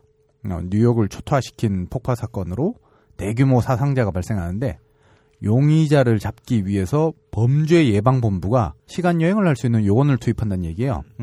그래서 과거로 돌아가서 이 대규모 폭파 사건을 막으려고 하는 거죠. 근데 한국 제목을 타임 패러독스로 넣은 이유가 시간 여행을 하면 그 사람이 거기 과거로 가서 뭔가 이펙트를 주게 되면 역사가 바뀌게 됩니까? 애- 시간 여행은 애초에 할 수 없다는 가설이 타임 패러독스거든요. 결국 이 신업은 아주 탄탄하게 퍼즐 조각처, 조각처럼 이루어져 있을 가능성이 높습니다. 그래서 기대치는 3점, 합계 7점입니다. 그러니까 시간을 이제 1차원, 2차원, 3차원이 공간이잖아요. 그러니까 우리가 시간을 놓게 되면 4차원이 되는데 시간을 음의 함수로 놓고 미분을 하게 되면 뒤로 넘어갈 수가 있기 때문에 사실은 그게 가능해요. 타임머신이 가능한데 그건 미시적 차원에서는 그렇죠. 타임머신이 가능한데 할아버지 살해의 패러독스가 있는데 내가 돌아가서 할아버지를 죽여버리면 나는 없어지잖아요. 그러니까 거시적 차원에서는 이게 맞아지지가 않는 거예요. 그래서 그러니까 저는 단순하게 생각을 해서 인간이 남녀가 사정을 해가지고 그 수정이 일어나려면 3억 분의 1의 확률이잖아요. 그러니까 앞에 세대가 가지고 이 사람이 단일 초만 바뀌어도 그 다음 세대 애들은 나올 수가 없는 거야. 그래서 이게 중요한 게 뭐냐면 미시적 차원에서는 가능한데 그게 거시적으로 가면 바뀐다라는 게 이제 경제학자 케네스 에로라는 사람이 이걸 보고 아이디어를 얻어서 불가능성 정리라는 걸 만들어요. 이게 뭐냐면 미시적인 이익, 그 개인의 이익이 개인의 이익의 총합이 국가의 이익이 아니고 국가의 이익이 바로 개인의 이익이 되지 않는다는 것에 대한 수학적 증명을 하게 돼요. 그러니까 거기서 나오는 가장 유명한 역설이 콩드레스의 역설인데 이게 뭐냐면 대통령 선거를 우리가 지금 하잖아요. 그러면 제일 인기 좋은 사람이 이명박이어서 대통령이 됐는데 당시 대통령이 되지 말아야 될 사람도 하면 이명박이 1등이었단 말이죠. 그러니까 민주적인 과연 그 시스템이 가능한가 뭐 이런 것들을 사실은 타임 패러독스로부터 가지고 오게 됐던 거였죠. 오늘 두 가지를 배우네요. 가장 인기 많은 대통령이 가장 좋은 대통령이 아닐 수도 있다라는 것과 어, 경제학을 배우지 않길 잘했다. 두 가지를. 자, 두 번째 영화 워킹걸. 감독은 기담, 무서운 이야기 등의 공포를 주로 찍던 정범식 감독입니다. 음? 이건 코미디인데? 기대치 1점. 어, 이분은 뭐 공포 영화를 만들고 싶었던 분인가요? 업다님 표현대로 저는 하면 기담은 굉장히 좋게 기담과 봤었는데. 무서운 이야기 좀 음, 괜찮았어요. 특히 기담 같은 경우에는 신선했고 네. 한국에 없던 네, 호러물이었기 네, 그랬죠. 때문에 안 봅니다. 그래요. 배우는 화려합니다. 조여정, 클라라, 그러니까 클라라가 화려하다는 거죠. 김태우, 김보연 언니, 라미란, 빅매치에서 조폭 행동대장으로 나온 배성우, 음, 용의자에서 껌 씹던 공군대위 조재윤, 뭐 그 외에도 고경표, 김기천 아저씨까지 뭐 배우는 화려하다고 생각되고 기대치는 2점 드려도 돼요. 시놉은 그냥 섹스 코미디용입니다. 어, 여주인공 이름이 백보희고 오난희야. 어, 적당히 해석하시고요. 섹스보다 일이 좋은 워커홀릭 백보희는 장난감 완구 기업의 마케팅팀 과장이에요. 그런데 직장에서 해고당하고 남편도 자기보다 일이 좋은 여자를 남편에 치고 떠나는 거죠. 그리고 성인용품점 오너인 오난희는 발음 조심해야겠나요? 즐기면서 살지만 가게는 망해가요. 뻔하죠. 완구 마케터가 성인용품 마케터가 되면서 가게도 일으키고 오나니를 통해 성에도 눈뜨고 뭐 그런 얘기겠지. 기대치는 적당히 2점. 이 사람 이름은 뭐 펠라치오 델토로 같은 그런 느낌이네요. 합계 5점입니다. 저는 왜 도대체님이 생각나지? 대체님의 팟캐스트가 이 레전설인데. 제발 괴롭히지 말아주시면 또 나오실 텐데. 자, 세 번째 영화 언브로큰 안젤리나 졸리가 감독이에요. 네. 음, 전쟁을 통해 인간성을 찾는 영화 만들기를 좋아하는 것 같아요. 아, 요번에 소니 그 유출 사건 때문에 어, 보고 싶어졌어요, 이 영화가. 크게 관심 없었는데. 어, 안젤리나 졸리의 경우에는 보스니아 내전을 다룬 저 In the Land of Blood and Honey를 찍어서 전쟁 속에서 여성들에게 가해지는 폭력을 고발한 적도 있기 때문에 기대치는 적당히 2점을 줄 수 있을 것 같아요. 배우는 원톱으로 90년생 잭 오코넬이 나옵니다. 누군지 모르겠죠? 영드 스킨스에 출연했던 배우예요. 안 봤습니다. 몰라요. 음. 그리고 트론의 주인공인 개럿 헤드룬드, 어바웃타임의 주인공 돔널 굴리슨도 나옵니다만 조연이기 때문에 기대치는 그냥 1점 줄 거예요. 이분들이 다 그러니까 영국 발음이 아니라 미국 발음으로 하겠죠? 영국 발음일 것 같은데요? 아 그런가요? 실존 인물 영국인일 것 같은데요? 아 미국인 영어 아니에요? 저도 그렇게 그렇죠. 알고 있는데. 왜냐하면 일본군에게 잡혀간 그래서 예, 네. 올림픽에서 금메달 딴 이야기. 태평양 전쟁은 미군과 일본군의 전쟁이었으니까. 음. 그렇군요. 걔가 영국 발음을 하는지 미국 발음 하는지 저는 알 길이 없네요. 보기 전에는 알 수가 없어요. 그냥 이렇게 아는 척 해보는 거지 뭐. 자, 신업은 실존 인물의 이야기를 가지고 만들어낸 영화입니다. 방금 전에 주고받았던 얘기처럼 19세 최연소 육상 올림픽 국가대표인 주인공에게 2차 세계대전이라는 상황이 오고 결국 공군에 입대해서 전쟁 포로까지 겪게 된다는 얘기입니다. 실존 인물의 이야기를 다뤘기 때문에 전쟁 영화로 손색이 없겠어요. 기대치는 3점, 합계 6점이에요. 지금 이 영화 때문에 일본 극우들은 네. 안젤리나 졸리 입국 입국, 거부. 입국 거부 뭐 이런 거 하고 있다 그러더라고. 참. 근데 뭐 우리도 남 얘기 못할 것 같아요. 저는 일본의 극우에 대해서 광분하시는 분들 중에 상당수가 네, 그분들이 뭐가 다른지 잘 모르겠어. 만약에 뭐 누군 안젤리나 졸리가 아니라 언젠가 누군가가 베트남전에서 학살했던 음. 막 우리 그 한국군. 과 미군을 함께 다룬 영화에 누군가 감독을 했다. 음. 그럼 그 사람 입국 거부하자고 난리 치실 분들이 지금 일본 극우를 탓하지 않을까? 가스통 할배들 다 일구 들고 일어나죠. 고엽제 전우회부터 시작해가지고. 네 번째 영화 아메리칸 셰프. 원제는 그냥 셰프예요. 감독은 존 파브로. 음, 엘프랑 뭐 아이언맨 등의 감독이죠. 아이언맨에서 그 시다바리로 나왔던 기대치는 적당히 2점 드리고요. 배우진은 화려합니다. 이 감독의 인맥이 드러나는 부분이죠. 존 파브로가 직접 주연을 하고 최근 지골로 인 뉴욕에 나왔던 여배우죠. 소피아 베르가라 그 다음에 스칼렛 요한슨, 더스틴 호프먼, 로버트 다우니 주니어, 존 레기자모, 그 다음에 블루 제스민에서 느끼한 쾌남으로 나왔던 바비 카나베일까지. 뭐 화려하다고 볼 수 있죠. 기대치 3점. 소피아 베르가라가 저기 누구 부인이었었죠? 아, 저기 조니 뎁. 아, 네, 조니 조니 뎁. 뎁. 네, 맞아요, 맞아요. 자 이번에는 비조님이 누구 부인이었다는 걸 짚어드렸으니까 저희가 그냥 넘어가지는 않았고요. 자 신호분 별로 기대되진 않아요. 웰류 레스토랑의 셰프가 어, 레스토랑 오너에게 메뉴 결정권을 뺏긴 후에 엎친 데 덮친 격으로 이제 욱하는 성격이 있어서 유명 음식 평론가의 혹평까지 받으니까 레스토랑을 그만둬 버렸어요. 음. 그리고 쿠바 샌드위치 푸드 트럭에 도전해서 이제 아들이랑 소원해졌는데 아들을 데리고 미국 전역을 일주한다는 얘기입니다. 적당히 즐거운 코미디로는 손색이 없을 것 같아요. 기대치 2점, 합계 7점입니다. 와사바리 이야기. 아, 그러니까 얘기 내용이 네. 그 와사바리. 아, 와사바리 아니 이거 저 봐 음식점에서 팔씨름으로만 바꾸면 똑같은 내용인데요? 오버도 오버 더 톱. 그래요. 오버 더 톱이 애, 애를 데리고 다니는 거는 어, 애들 결국에는 저 장모랑 사이가 안 좋아서 그런 거예요. 아니 뭐 그거 로봇을 갖고 다니면 격투 로봇 갖고 다니면 그 리얼 로봇 되는 리얼, 거고. 리얼 리얼 스틸. 아 리얼 스틸 되는 거고 뭐 그런 그래요. 거죠. 어, 저는 아메리칸 셰프가 좀 많이 땡겨요. 왜냐면 미국서는 제가 미국을 잘 안 가봐서 잘 모르니까 그런데 푸드 트럭이 한국은 약간 푸드 트럭도 그, 그 지역 상권과 보이지 않는 불가분의 관계가 있잖아요.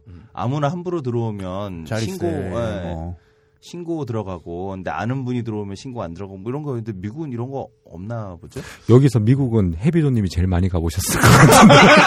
아니 작년 최근 석 달 사이에 하와이 갔다 왔죠. 워싱턴 갔다 왔죠. 지금 내가 볼 때는 지금 좀 CIA 한국 지부 수준인 것 같은데.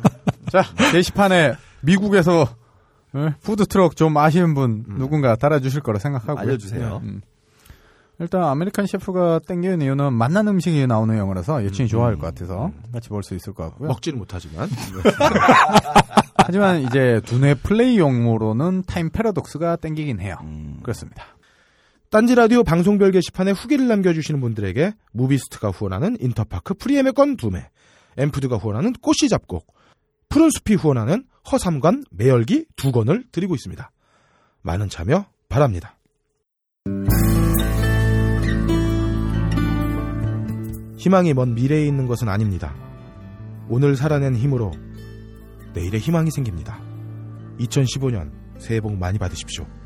녹음 박세롬이 효과 고승수 제작 딴지일보 진행해 그럴거리였습니다. 다음 주에는 변영주 감독님과 함께 김민희 씨가 실제로 보면 얼마나 이쁜지에 대해 알아보도록 하겠습니다.